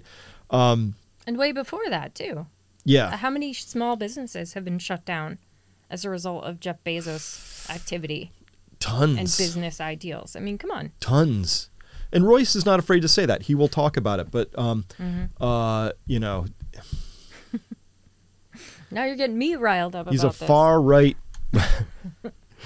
so so just just because I can't help it, this is how my brain works. I connect all these dots. Um, so so as they're saying this about him, I said, well, you know, I remember the Washington Post just recently ran. They did run an article about the war in Yemen. I have to take it back. They ran an article about the war in Yemen. Um This is the article angle they came up with. An unexpected result of Yemen's war. More men are cooking and cleaning, and they show a completely destroyed building. Yeah, that's exactly the take we needed at this time. That there it is, Washington Post. They got their finger on it. Democracy dies in darkness. It does. It does indeed. Let's enlighten people. So I just, I, that's so tragic I have to laugh. What an astonishing headline and article to write. That that's your take on the Yemen war is that, well, more men are cooking and cleaning. Um, just bizarre. The, the whole thing is bizarre. So so the Washington Post to me is a prime example of what happens when you have billionaire control of, of, a, of a media. That he, Jeff Bezos bought the Washington Post. It's now his personal little thing to, to run around with, but it's become very woke. And I think by the time you're writing articles like this, your your wokeness is really working against you. You missed the mark a little bit. Missed the mark. You sinned in, in the old old version of that word, which means to miss the mark, that your arrow did not find center. Mm-hmm. Um, and so this is not finding the center of this. This is a very tragic war. There are children, millions of them, undernourished, malnourished, starving. It's really brutal. We don't get bombarded with pictures of it day in, day out. So, of course, a lot of people don't know about it. But if you thought what we're seeing in Ukraine was brutal, just mm-hmm. as brutal. War is brutal. It's all brutal. I'm against all wars. I don't like any of them, right? I but know. We've ignored this one as a nation uh, pretty comprehensively while spending a lot of time hearing, uh, you know, minute by minute what's going on in Ukraine. So it's mm-hmm. fine, but uh, just saying the asymmetry of coverage is really astonishing. And we should always ask ourselves, there's two things to know about in media. That's just it. When are they lying to you straight up? That's a sin of commission. And when are they lying by not telling you about something, which is the sin of omission? Mm-hmm. They commit, they omit. All these things all the time. So Yemen's been an omission for me. It's just standing there as like a, a non-story for a really long time until this came out. And now I'm I'm glad to know that more men are cooking and cleaning. Yeah. As a result. You feel better now. So war does have a good side. I'm so confused by this take. It's just, it's such a, it's such a. Maybe somebody could explain it for us. I, I don't know. All right, carrying on. All right. All right, Matt Taibbi. Yeah, I love how he writes. And uh, I've had him on the show a couple times. I, I, uh, he's great. He's a fantastic writer. Yeah, good guy. Um, so he wrote in an article about this whole Um, Great Musk Panic, as this one's called. He wrote, the New York Times earlier this week ran a guest essay by Gawker founding editor Elizabeth Spears, fulminating about Elon Musk's effort to purchase Twitter. She wrote, quote, what exactly does Musk believe can't be said on the platform right now? It certainly doesn't take long to find discredited race science, arguments that women are intellectually inferior, anti-Semitism. It is easy to assume that the banned speech that Mister Musk is standing up for is worse than Worse even than that. As the comedian Michael Che put it on Saturday Night Live, the forty-four billion dollars deal shows how badly white guys want to use the N-word. He writes, carrying on, quote, the hypocrisy of America's self-appointed culture protectors this week is breathtaking. They really seem not to realize that what they've been seeking for years isn't an end to speech issues, but a monopoly on them. Bingo. They see Musk as a traitor to his class, threatening to upend what they see as a natural order that in recent years placed Blue Nose squads in deserved roles as vanguards and truth arbiters. End quote. Bingo. I think he nailed it right there. There he's a Elon Musk is a traitor to his class. He's he's actually saying, I'm going to bring speech down from the vaunted highs where it's owned and held by a protected few and bring it to more people. Not acceptable. The messages always have to come on high. And that, of course, was the whole COVID story. The messages you can only ones you can listen to come from on high. So it's really a very authoritarian, top down, yeah. you know, here's where all the right answers originate. And that's why you got in trouble, I think. You got spanked so badly, you know, in terms of view counts and all of that. Mm-hmm. You're trying to get this really, it at some points it felt really important information out there. Yep. You know, as a journalist, and it was just frustrating to have your stuff shut down, to be censored. And well, right over here I'm I'm letting loose with more of my opinions about things, but over there when I do my updates about what's going on with the science, I'm just I'm bringing the facts, right? Mm-hmm. I bring just a lot of facts. I know. You know, and it would turn out when the when the facts, you can't bring the facts because they aren't approved facts. I got in trouble. I remember one of the times I got in trouble was December eighth, twenty twenty. Yeah, twenty twenty. Um, I, I got a YouTube strike, right? And you only get three and then your whole channel gets wiped out, right? So mm-hmm. I got one of those dreaded strikes. It was that bad of a sin. And what I did there was I talked about that I had come across enough data to suggest that um, women's uh, menstrual cycles are being upset by exposure to the vaccine, right? And that, that that's what I'd found. That was medical misinformation. It was so damaging, got the strike, right? And it was just months later that, of course, that became common knowledge, and they're like, "Oh yeah, it's a thing, right?" um, and so uh, that's really astonishing. You know, to me, I was just a couple months ahead of approved timing for that particular piece of knowledge. So it wasn't even that I was wrong, or that I was going to say something that the center was never going to say. The center of the story, the narrative control, right. It's that I was just ahead of them by a, a couple months. Right. That's what made it offensive. Yeah. yeah I know. Which is, again, so back to the slides because. Elizabeth Spears, right? What exactly does Musk believe can't be said on the platform right now? I'll tell you. You want to know what can't be said? Here's a short list of people that I gather every time somebody, one of my heroes, is is uh, chucked off of Twitter. Mm-hmm. I kept, I collect it. So Robert Malone, account suspended, one of the most truthful, high integrity people I know, just out there trying to share what he knows. If you don't agree with it, come with different data. He'll listen to it. Over time, that's how we advance and grow as, as scientists and, and in our mm-hmm. understanding. Steve Kirsch, account suspended. Turns out this guy is going to be anointed as probably the most right individual ever. How early he was and how declarative he was about what was going on with uh, with vaccine and injuries around that. Walter Chestnut, um, the per- Parsi follower account, just, just, just daily, just scrubbing into the data, asking what's going on with this data and um, uh, around COVID mostly. COVID nineteen Crusher, I was crushed when COVID nineteen Crusher was taken off. That was my go-to person. If you said, where did like twenty-five percent of the content for all of my updates come from? It was because that was the first account I would check every morning. Mm-hmm. COVID nineteen Crusher, I don't know who this person or persons were, but they had their finger on all the research. They would just grab data, you know, pointing me to articles, mm-hmm. parsing through it, thinking about what it might mean. Um, absolutely unbelievable. Their account was suspended. Mary Beth Pfeiffer, a journalist, writing about, um, I remember what got her kicked off. She wrote about ivermectin favorably, gone. Um, and so this this isn't hateful speech. This isn't this isn't a, a collection of people who are harassing minorities and women, right? These were all scientists and journalists writing about and mm-hmm. trying to understand better what was going on around COVID, which of course is not settled. We learn right. stuff every day about it. Um, it's amazing what we now know. About this. It's taught me and I think us more about virus and treating viruses and viral illness than the past one hundred fifty years prior to that. These past two years, very condensed, largely because of actions like these people who are at the edge, daring to buck consensus, ask hard questions, and mm-hmm. and put it forward. So when, you know, when um, when Elizabeth Spears says, well, what exactly does Musk believe can't be said on the platform right now? Well, I'll tell you.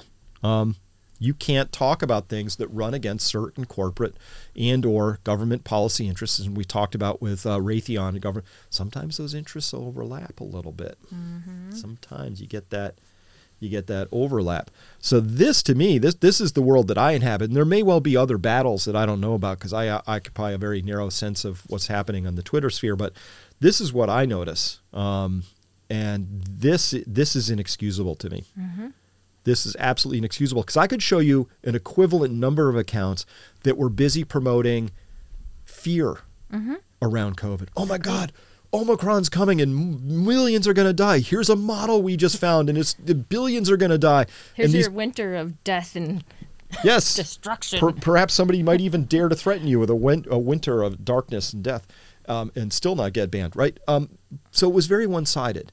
So the people who were out trying to understand this, I felt, were treated really poorly mm-hmm. and shunned and banned and, and all of that. I agree. And people who were busy explaining how fearful this whole thing was Got a, they got they got more followers. I watched their follower counts just get whoo ratcheted up. So mm-hmm. it was pretty clear the people in Twitter were invested in some way in the larger narrative of COVID is a really bad bad disease and we have to listen to our central authorities mm-hmm. and pharma companies exclusively. That was that's how that went. And this also happened during COVID on Reddit as well. I remember that happening. Do you remember that? Being able to go on there and find threads that then got locked down and they were suspended or uh, what did they call it? Um, yeah, brain lock. Check this out. Check this out. Um, this is awesome. So Pierre Corey just wrote this, uh, and this is in um, the brownstone dot org, Brownstone Institute. Revamping our dysfunctional drug approval process. I've pulled a paragraph out of the middle. He wrote, nice. Quote, leading social media platforms took draconian measures to stifle follow-up conversation, daring to question the company line. For example, clicking on a Reddit thread. So you were just talking mm-hmm. about featuring M Ds, P H Ds, and public health professionals discussing the randomization of the Together trial first brings users to an ominous page with a quarantine. There it is. Yep, that's what that's happened right. I knew I was. I told you it was like right in here. A quarantine caveat urging readers to please consult your physician. Uh, and he nails it here. The most grotesque perversions imaginable are already readily available to any child on the internet, but informed medical conversations come with a warning label. End quote. That's powerful. It That's is really well written. Yeah, well, I mean, I'm not surprised, but I know Pierre's such a stand-up a guy and a great star. Writer and all that, but he he put his finger right on that, um, and so it's absolutely true that you can like you can see really awful stuff on the internet anytime you want. You Accidentally. Know, including yeah. on, on Twitter. I'm not saying like, you know, people went off to Pornhub and searched, you know, strange terms. Um, I'm not recommending people do this because this was an accident I make. So one of the things I like to do on Twitter is I follow this guy, Javier Blas, right, who's an energy writer for Bloomberg. And he's got the best energy stuff and you know what's going on. By the way, in part two of this, I'm going to be talking with people at Peak Prosperity, uh, Evie and I, talking about what's going on with the whole energy thing in Europe right now. Germany just shot itself in both its feet, and Europe's about to go down down the drain. But if I want to know anything about that, Javier Blas is, is the man. So I follow him. But sometimes I don't. I have a lot. I follow a lot of people, so it's it's difficult to sift through my my followers. So what I do is I go to the search bar and I type it in, and I forgot to type type the at one day. I just started typing and I typed J A V, right, which is Javier. Don't do that. Apparently that's a term. I didn't know this. It involves Japanese women. I'm. I just. It's. But it's. I was shocked because I don't. I don't come. That's not how I utilize Twitter. I was really shocked what was on there. Um, I. I'm not even gonna go in. I'm not even gonna ask. But that's crazy to me that that stuff is so readily available. But yeah. What? This world is upside down to me. I. E- I don't get it. Yeah. Sorry. All right, so um, uh, coming into the close on this, I just want to talk about uh, this mass psychosis piece because I we talked about it at the beginning. Yeah. So let's bring it back around. That's Matthias Desmet. That's me. I could I could look a little bit more interested. Trust me, I'm really paying attention in that photo. I was really paying attention to this guy because it was awesome. One of the better conversations that framed a whole bunch for me. It's amazing. Check it out. Look it up. That's brilliant. Um, there are four conditions that are used to create mass psychosis. Conditions number one and number two are that lack of meaning making or sense making. That's condition one, and then the loss of social bonds. So it turns out Twitter, Facebook, et cetera, et cetera, are exceedingly good at those two conditions because it feels like this. They're called social media apps, but they're not social. We're not really connecting with each other when we're on those apps and when we're fighting with robots. And it's just, it's like the, the ability to really make sense and come to real true meaning making on those is low. You have to curate really heavily. So when I have deep conversations with Brett Weinstein and um, you know, Roller Gator and and uh, Matt Crawford and and uh, J J Royce and all White. these all these people, like, you know, we can have pretty deep conversations, but it has to be heavily curated. If you if you let you know, we have places we go to have those conversations. If you just let the trolls and the bots come in and forum slide your conversations, as they call it, and the gambits for deception, it, it doesn't work out. Um, so, so that's conditions number one. Number two, um, and I feel like, like you can't make sense of any of this stuff, right? So New York City just recently announced that they're going to keep the mask mandate, but just for kids under five. That's cruel. Adults, no, you're rude. good. Six-year-olds, you're good. We're just going to keep the mask mandates for kids under five, that's right? Awful. And that was Mayor Eric Adams making this announcement. Where does Eric Adams come off doing that? And, and who are the health people advising him? Why kids five and under? What kind of message are we sending to kids five and under? You can't make sense of this. You you completely, this is anti-sense making, anti-meaning making. This is how you lose meaning and sense, mm-hmm. is you live in New York and you have to put up with this crazy stuff, right? And so this isn't like from two thousand twenty-one or twenty. This is April of twenty twenty-two. So right? it's, it's saying that uh, as a judge moved to strike down the requirement. So did, is it still standing? Or did not? Yeah, um, it was. I'm not sure where it stands right this moment, but I just, it's just that that anybody was even arguing that this was a sensible policy in the first place. It violates conditions one and two, and of course, it breaks the social bonds. Um, as, so I think it does both of them. And then recently, uh, Wall Street Journal appeals court reinstates backs Biden's vaccine mandate for federal workers. And of course, once you understand this territory a little bit, you understand natural immunity, you understand actually what Omicron is and isn't, and how in fact these vaccines and Omicron have almost nothing to do with each other in terms of one helping for the other, et cetera, et cetera. Again, it just, to hear that these things happen, this was just on April seventh, um, that these things happen, it, it destroys the sense making. So this these are just a couple examples, but the whole last two years have been about destroying our ability to make sense out of things. Mm-hmm. So the other thing, we you know, in the running to call this program was the Common Sense Show, but there, there were several called that. But that's what I did fundamentally always, was just apply common sense. This is nonsense. These things right here, this is complete nonsense. Mm-hmm. Um, yeah, absolutely. Uh, condition number three, you need high levels of free-floating anxiety. Ooh, I love that. You like that? No, I hate free-floating anxiety personally. Well, the virus, that's your perfect free-floating anxiety creator right there. Uh, it's amazing. So now they're studying this and everything. In, in Plus One, there was this article that just came out of a bio-psychosocial model of severe fear of COVID nineteen. Um, and then in... Uh, Med Med Plus here, we had uh, fear is at the root of the COVID crisis. A lot of fear. There was a lot of fear. There was a lot of fear. Oh, and a doctor wants to build back trust they wanna, in the patient-provider relationship? Building back trust better, I presume. Um, yeah, right. In the patient-provider relationship is essential. Trust was shattered. It's really not going to come back for a lot of people. Sorry, medical profession, especially the doctors who remained quiet in the face of knowing better information, but especially you doctors who may have availed for yourself certain specific early treatments but denied them to your patients, special place for y'all. But one thing you don't get is renewed trust with your with your patients. That's gone. Um, so that happened a lot. I'm yeah. embarrassed it's like to the say. Tuskegee experiments, like yeah, it's just not right after that. You can't rewind that moment. Well, remember we saw exact, but we saw these these um.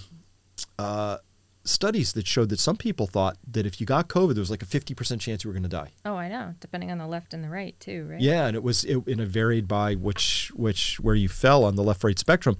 But, you know, and then when you actually understood the actual survival rates, this is John Ioannidis, the Stanford professor who had studied this all out, you know, to um, a bunch of papers. So the survival rates were, you know, if you're zero to nineteen, it was ninety-nine point nine nine seven. Um, you know, it's just like, pretty high. These are survival rates, but of course, we, we the whole thing had been flipped. You create fear and free-floating anxiety by telling people about the death rates. Mm-hmm. It takes a different turn when you talk about the survival rates. You know, it does. Just feels different, right? Um, but the media would find that very, very rare one person under the age of nineteen who would die, usually with COVID rather than of, distinction, and then take that case out and put it out, and then it becomes, oh my God, that could happen to my kid, right? And that's right. where you create a lot of that fear, but the survival rate tells a slightly different story about all that. Well, it's the if it bleeds, it it reads, right? Uh, yeah. I mean, we're going leads, back yeah. to that whole thing. Yeah. All right, uh, condition number four is high levels of frustration and aggression.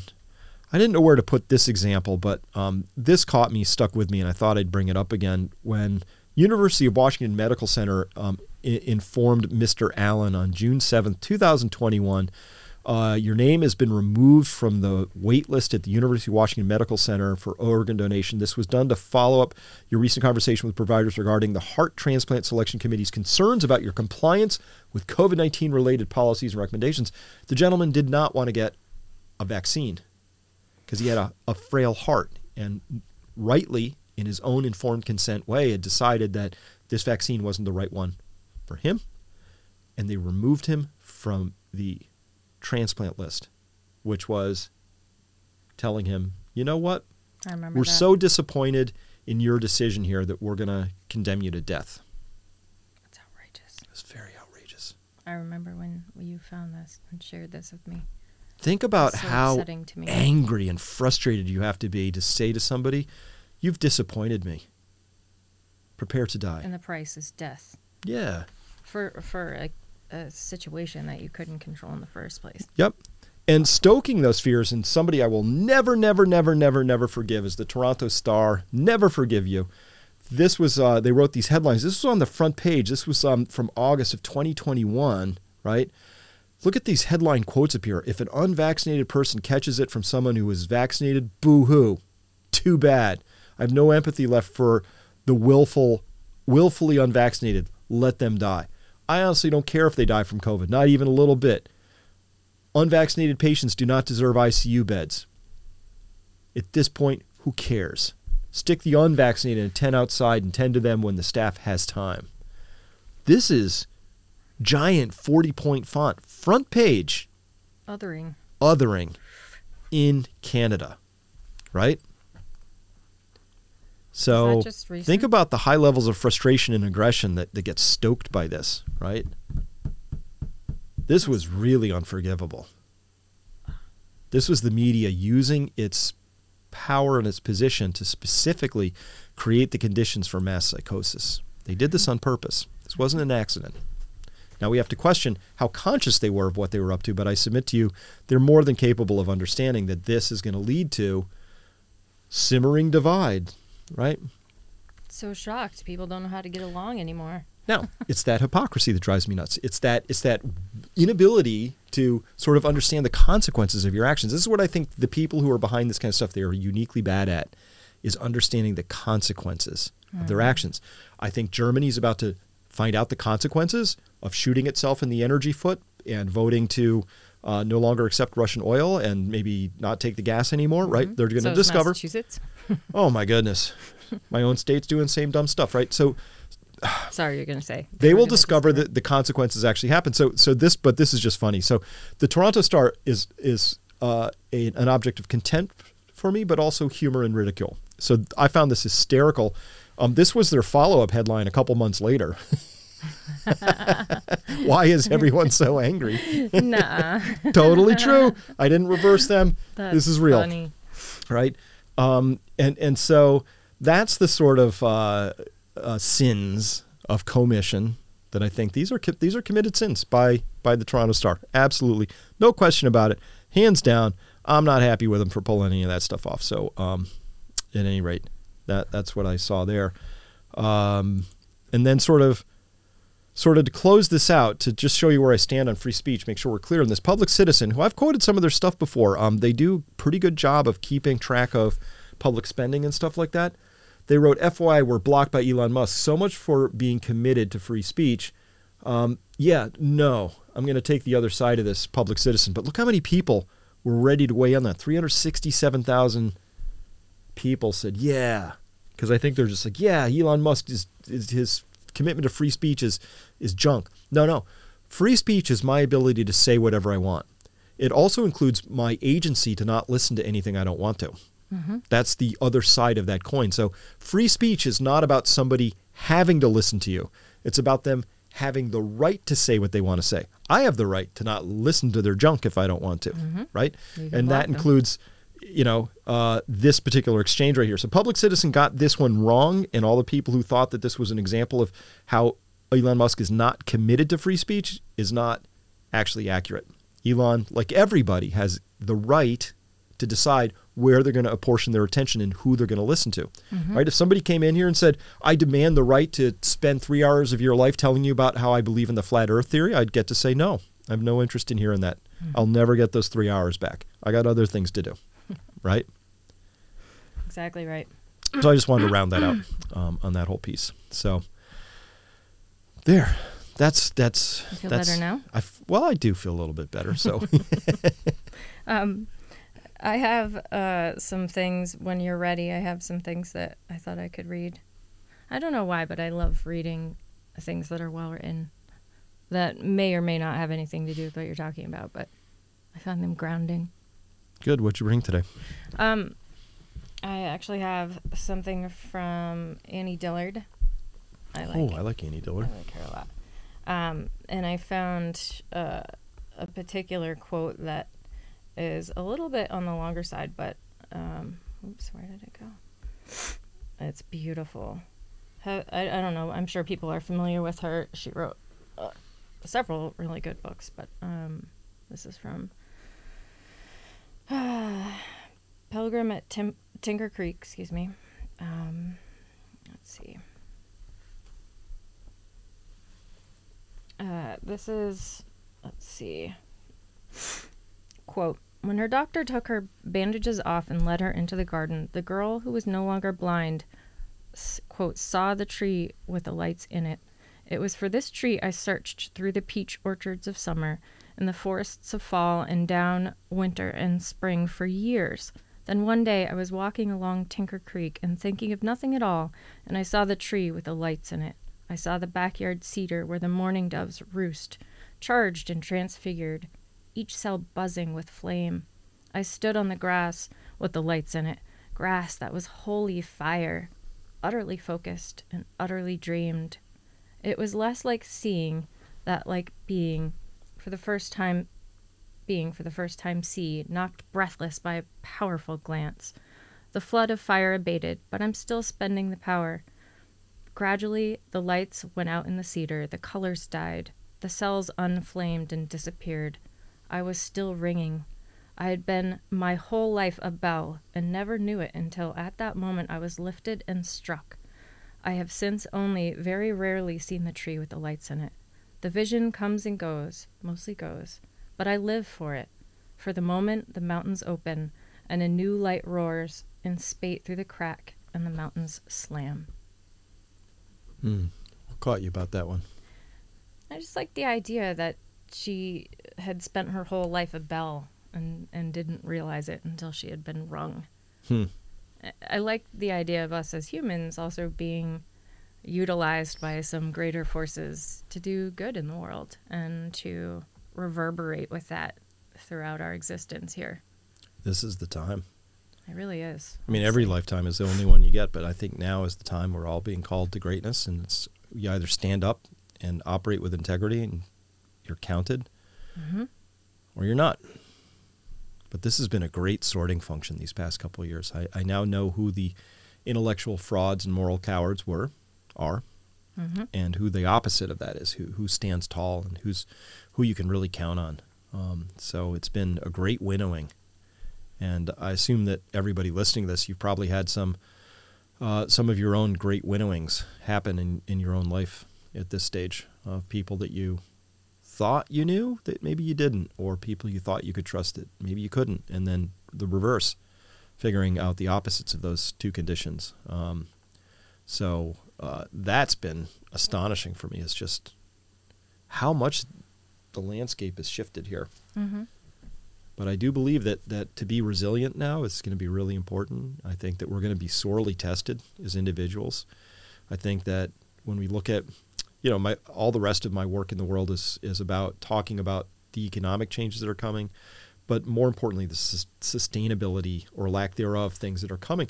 And we're seeing that play out now big time in Europe, U S even, rest of the world, food, food insecurity, lack of fertilizers, energy, overprinting of money. I mean, it's just all these things combined into this big unsustainable soup, um, which doesn't mean unsurvivable. So that's the big difference here, is that, uh, you know, how we're going to be going forward is really important. So, so understanding how to, how to be, mm-hmm.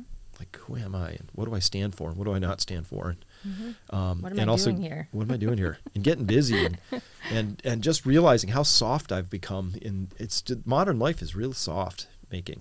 Mm. It's easy, you know? And not in like the good way soft, because I think that there are ways to sort of surrender into life. That yeah, are no, I meant not beautiful. The good way soft. I meant okay. I meant the other way. Just so to clarify.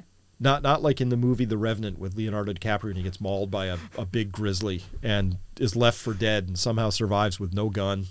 What a bad day. Big wounds, you know. He's not soft in that movie, right? So, no, I, I just think there's so much coming that we're going to have to be prepared for. And that's why I like context. That's why I like informed consent. That's why I like bringing all this information. Actually just out here looking for fellow tribe members. So um, to the extent that um, we have that, uh, yeah, very good. So other. On the line, we have um, Seneca Scott. This is going to be amazing. Uh, can't wait to talk to him here. He is mayoral candidate for Oakland, California, and I think he's got a pretty decent chance. Amazing guy. Um, so, hey, Aaron, any chance we can uh, get Seneca on the line? Oh. One second. All right, and we turn now to a gentleman that I know reasonably well through Twitter and uh, I guess through through uh, texting and through email, but this is our first time talking. Seneca Scott, Sen, welcome to the program.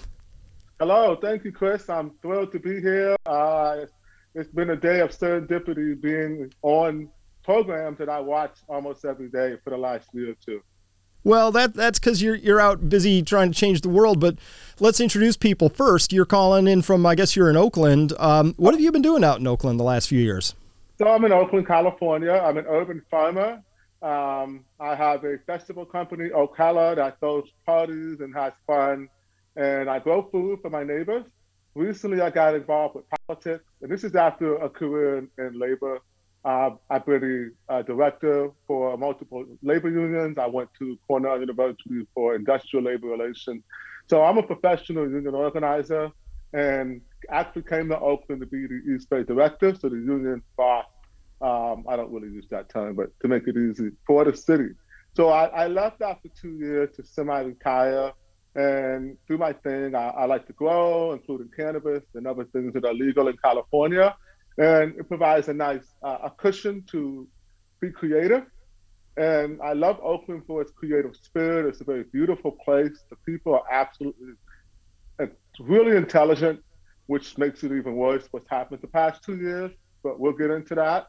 And so I got involved with politics to, I felt no choice. Uh, as a, as an organizer, I'm looking around, and the the the disconnect from the elite was really, really bad.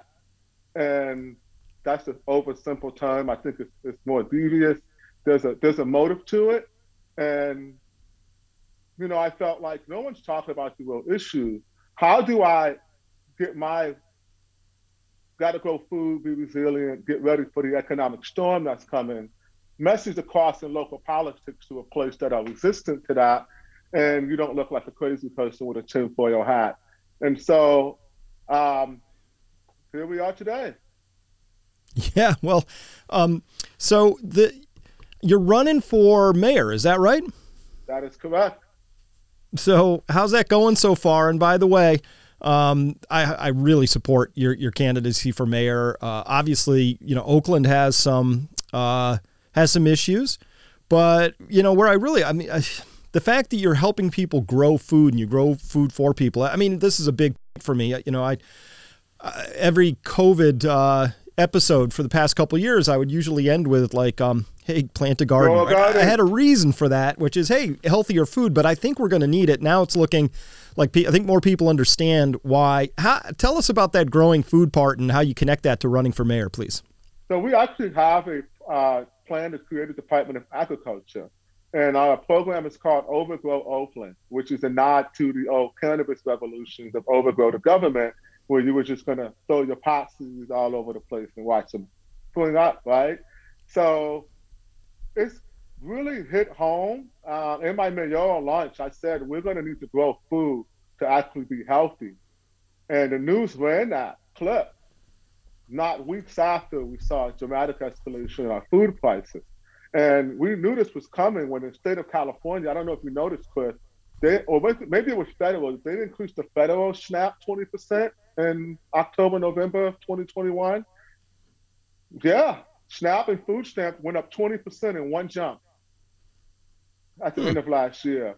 And you knew, okay, they know people are going to not be able to eat if they don't yep. increase these food stamp you know, allocations.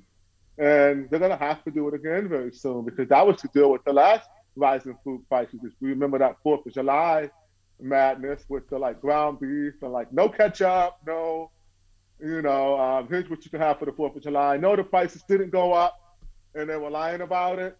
I, and now here we are with people not being able to access the nutritional needs that they have. And when you tell them that, hey, heirloom tomato is six dollars at the store, you can grow unlimited heirloom tomatoes with, you know, a pack or two of seeds, some arable land, and fertilizer that comes from your compost or your neighborhood chicken.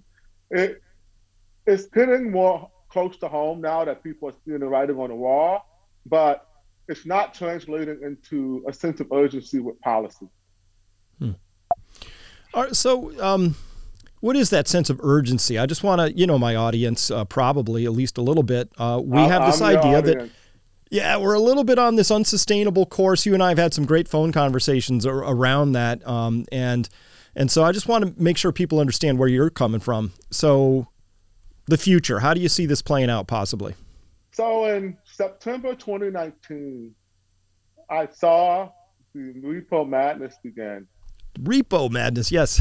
You guys remember that. I didn't know you then, Chris. I discovered your podcast in uh, Feb- February of twenty twenty.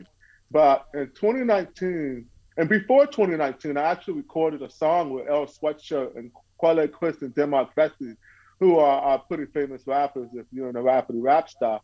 And my monologue at the end of the song, Mirage, goes on for like seven, you know, four or five minutes or more, and I'm just telling people, hey, watch these cyber attacks, watch out for food shortages, these things are coming. And lo and behold, September twenty nineteen, all of the banks need a handout from the daddy Fed. And in two thousand eight, as a refresher, just Lehman Brothers having to tap the repo market was enough to sort of set off the dominoes for the financial collapse. And that, not that the totality of it, so don't, you know, I'm, I'm not a financial person to that level, but that was a big part of the narrative with the insolvency. And now you're seeing this in every major bank. No one's talking about it. The money printing began in earnest. And I knew in twenty twenty-two, we're gonna have to see helicopter money to the people, or we're gonna see some sort of catastrophic economic collapse. And lo and behold, we got a way to get P P E money. I don't, I mean, a lot of that fraud, I, I believe, was permissible. We have a way to get unemployment boost to people. I mean, the, the money was flowing, and it was literally helicopter money to the people. And that always gave me uh, a different viewpoint of what was going on. However, early on in COVID, Chris, I actually shared your sense of alarm. I started up in my, I'm a prepper. I'm definitely into preparedness, into Second Amendment rights and, and resiliency as a community to withstand what I believe is going to be the greatest depression that we've already begun. And I was more like, China's crazy. Look, China's about that money. If they're locking down, I don't care what anyone's saying. This is not good. Something bad's going on. Let me up my preps. Let me up my medicine. Let me get my goggles like they were wearing in China. And so I found your podcast on Peak Prosperity, and I love the intersection between the financial knowledge, which was, you know, one of my hobbies, and resilience, and giving me a daily or, you know, kind of a daily briefing, at least a bi-weekly briefing on COVID from a scientific standpoint, where I could have some confidence. And you are, by any means, the only person I was, was watching at the time. Um, there was a lot of sources, but it was when you change your position on math or gestured it, that I really had a lot of respect for. I said, oh, this person's he's here for the right reason. This isn't performative. This isn't to sell a product. This is to, to really someone who's putting a lot of time and energy and intention to help and save lives. And I started to pay close attention to the things that you were doing and saying. And, um, you know, I've really incubated a lot of your thought leadership into my campaign. And it's worked great, which tells me sometimes it's just the vessel delivering the message in the time than it is the message itself. We need to be pragmatic about that and not be butthurt, because Black people for a long time couldn't say shit, right? We couldn't deliver the messages we wanted to deliver because of racism and, and slavery. And I'm not a big victimhood person. I'm a more self-determination type of person. So I tell white people who are so disenfranchised, welcome to the party. And you need to do what you got to do in an asymmetrical fashion to regain power and control for the people. And I'm really interested in that. The campaign's going, it's got a duality to it. On one hand, we're, we're building a populist movement that's responding to the issue. We're doing a good old fashioned labor relations playbook of educate, agitate, and organize. And it works. It definitely works. On the other hand, you're alienating our own duopoly in Oakland, because we don't really have a team red. We have ten thousand registered Republicans in a city of just under half a million, and that's not a lot. And I think we have two hundred fifty thousand or so registered voters. So it's not a large percentage, but those seven thousand of those Republicans who do vote religiously are a very important vote in a, in an election where the mayor can win with sixty thousand votes.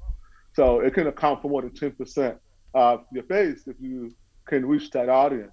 So on that front, it's going well. We've had Ro Khanna reach out, and we've had the Bay Area conservatives reach out. What a reach. What a reach for the propaganda that removes all of the virtue signaling language that both sides are guilty of, and tries to be very intentional about just speaking to the moment and what's needed in the issue. And that's going fantastic. Uh, what's not going fantastic, which is one of my urgent reasons and message today, is we need to keep up fundraising. Now, we're not destitute, we're doing decent, but we're not keeping up. And seventy percent of elections in Oakland are won by the person with the most money. That's an encouraging statistic, considering we've got a better campaign. We're the first mayoral candidate to break into national media, and we absolutely have the best message, the best website, and the best plan, but we're an insurgency. And we've also got some opposition who doesn't want to see us raise our money. Now, now, I'm having a hard time putting my finger on who you really are, because I hear union organizer, I hear a two F A rights amendment, uh, you know, kind of a guy. I, I hear somebody who's really into individual responsibility and uh, and and taking care of yourself to the best you can with, with controlling what you can.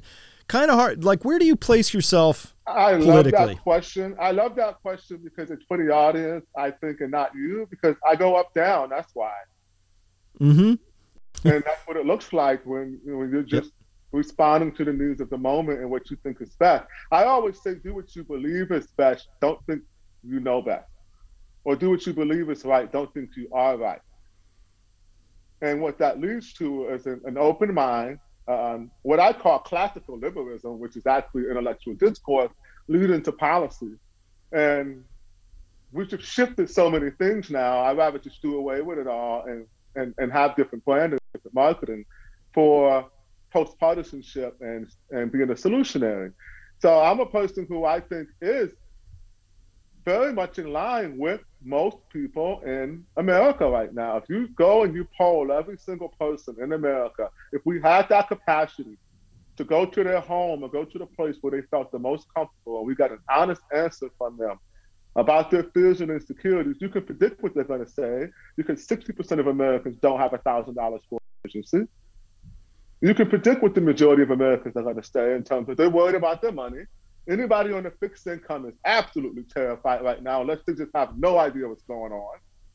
Even someone with a baseline of knowledge about especially fixed income people happen to be single citizens a lot, so they have a continuity of knowledge from the Depression era.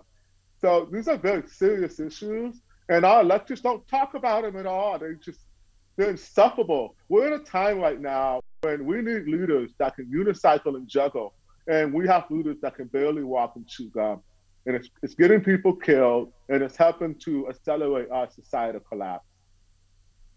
So, Sen, what what what can you really do as mayor? So just take us through, what what are some of you, the things on, on your platform? Like, what would you do first? What What's your priority list here? Inside baseball talk is my first priority, but it's actually relevant. Oakland is one of the only cities of the top ten, it is the only top ten city in California. And we're the eighth largest city. We're one of the few port cities that has a hybrid form of government. We don't have a strong mayor that has the ability to line item veto or hire the fire department head, or even have a vote on city initiative or resolution, unless there's a tiebreaker, which we never have because we have an even number of council persons. And since they're factions, someone can always just abstain. So the The mayor is sort of weak. They do get to hire a city administrator, which theoretically has the power to control the city. But since each of these city council persons chair a department, and you have this commission and that commission, there's no accountability, and they like it that way. So one of the things we need to do is what Jerry Brown failed to do, then governor turned mayor of Oakland. He tried to get a charter amendment in ninety-seven passed for a strong mayor, and he failed. Then he tried again in ninety-eight for a hybrid model, which he called a strong mayor, and it passed. We've had that model since. I'm the only candidate actually advocating for a charter amendment to return, well, not return, but actually go to a strong mayor form of government, like every other major city has.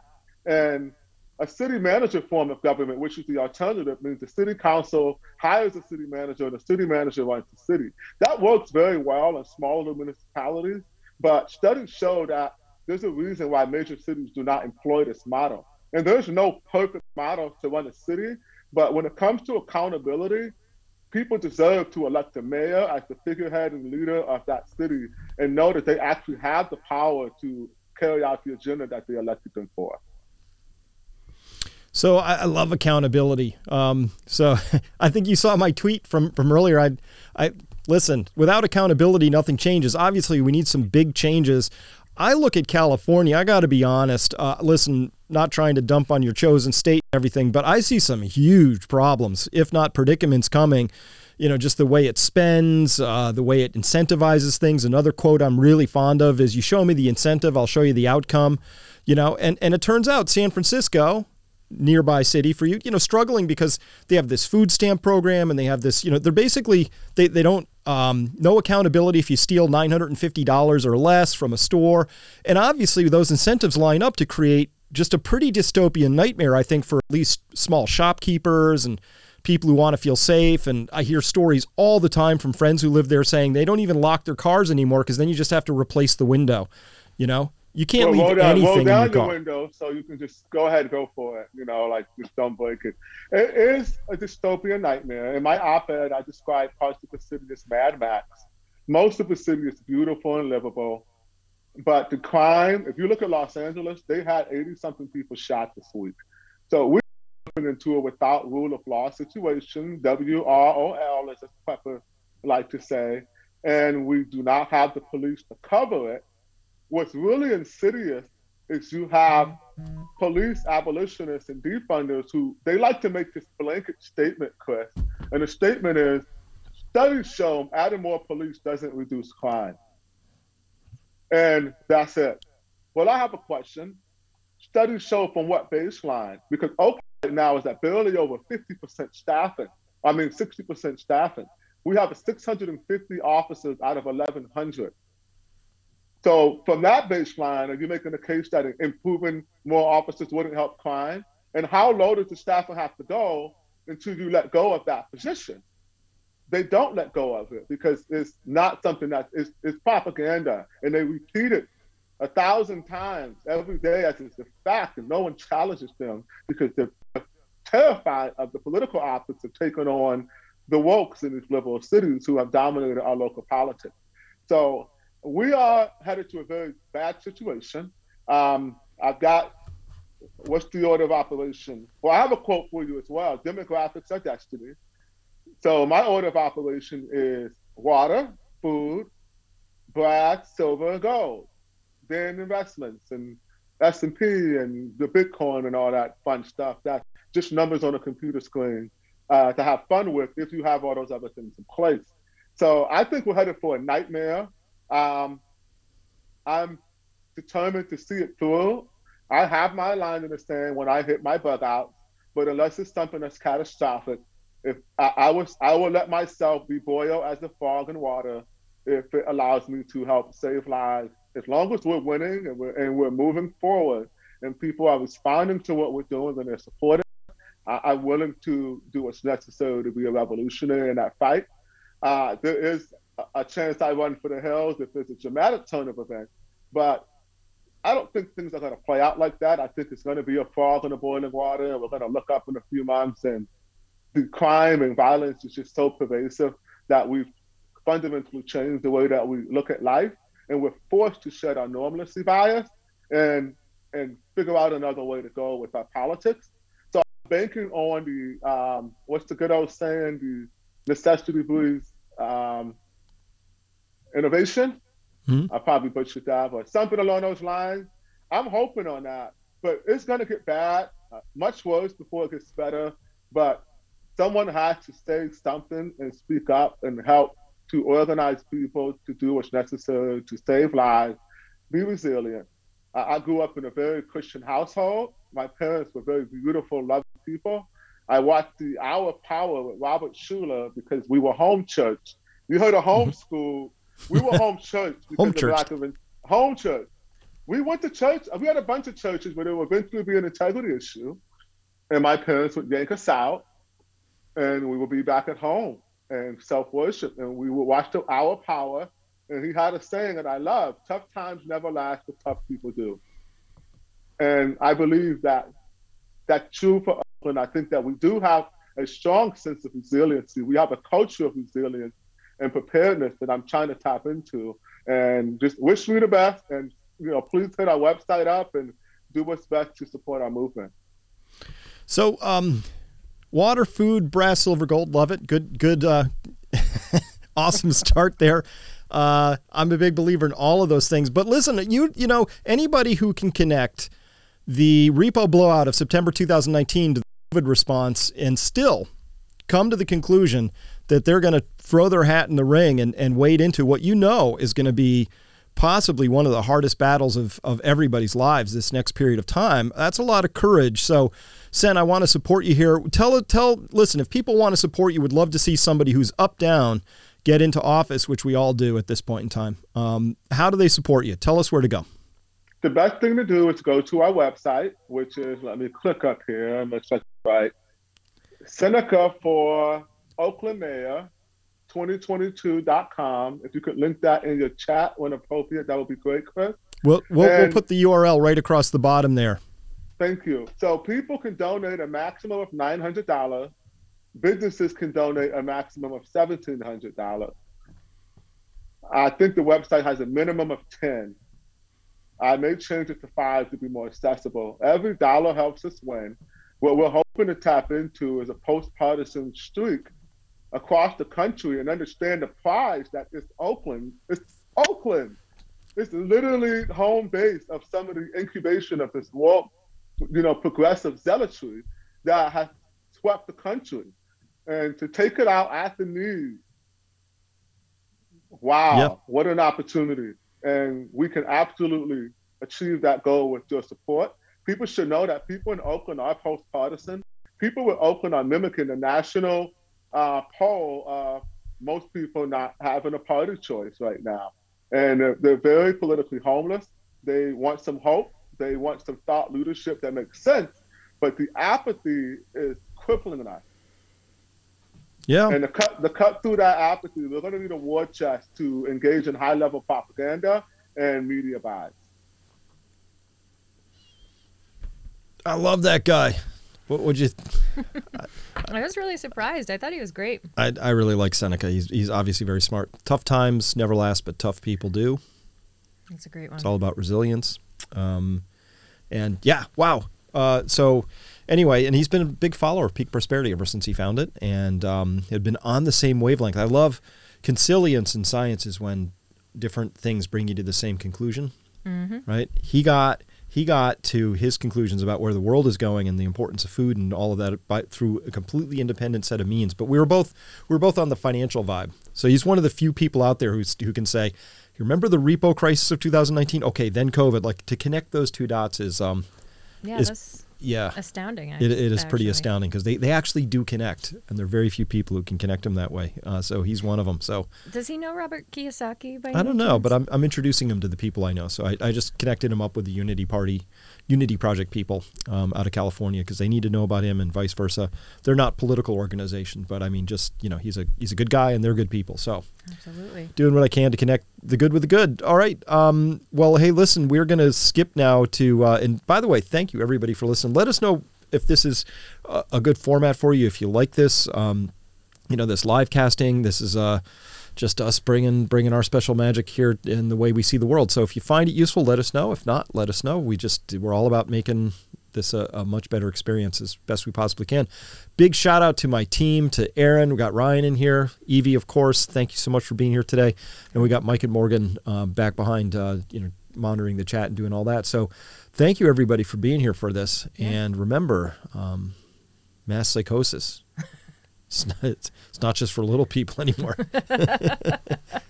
Oops. And uh, and Livecast is going to be Thursdays. So if you're looking for Chris's regular updates, those are going to be on Tuesdays generally. Tuesdays, and then we're going to be figuring out when we hold our webinars for our Peak Prosperity Insiders, where they get to live chat and, and connect um, with me about almost anything they yeah, would choose.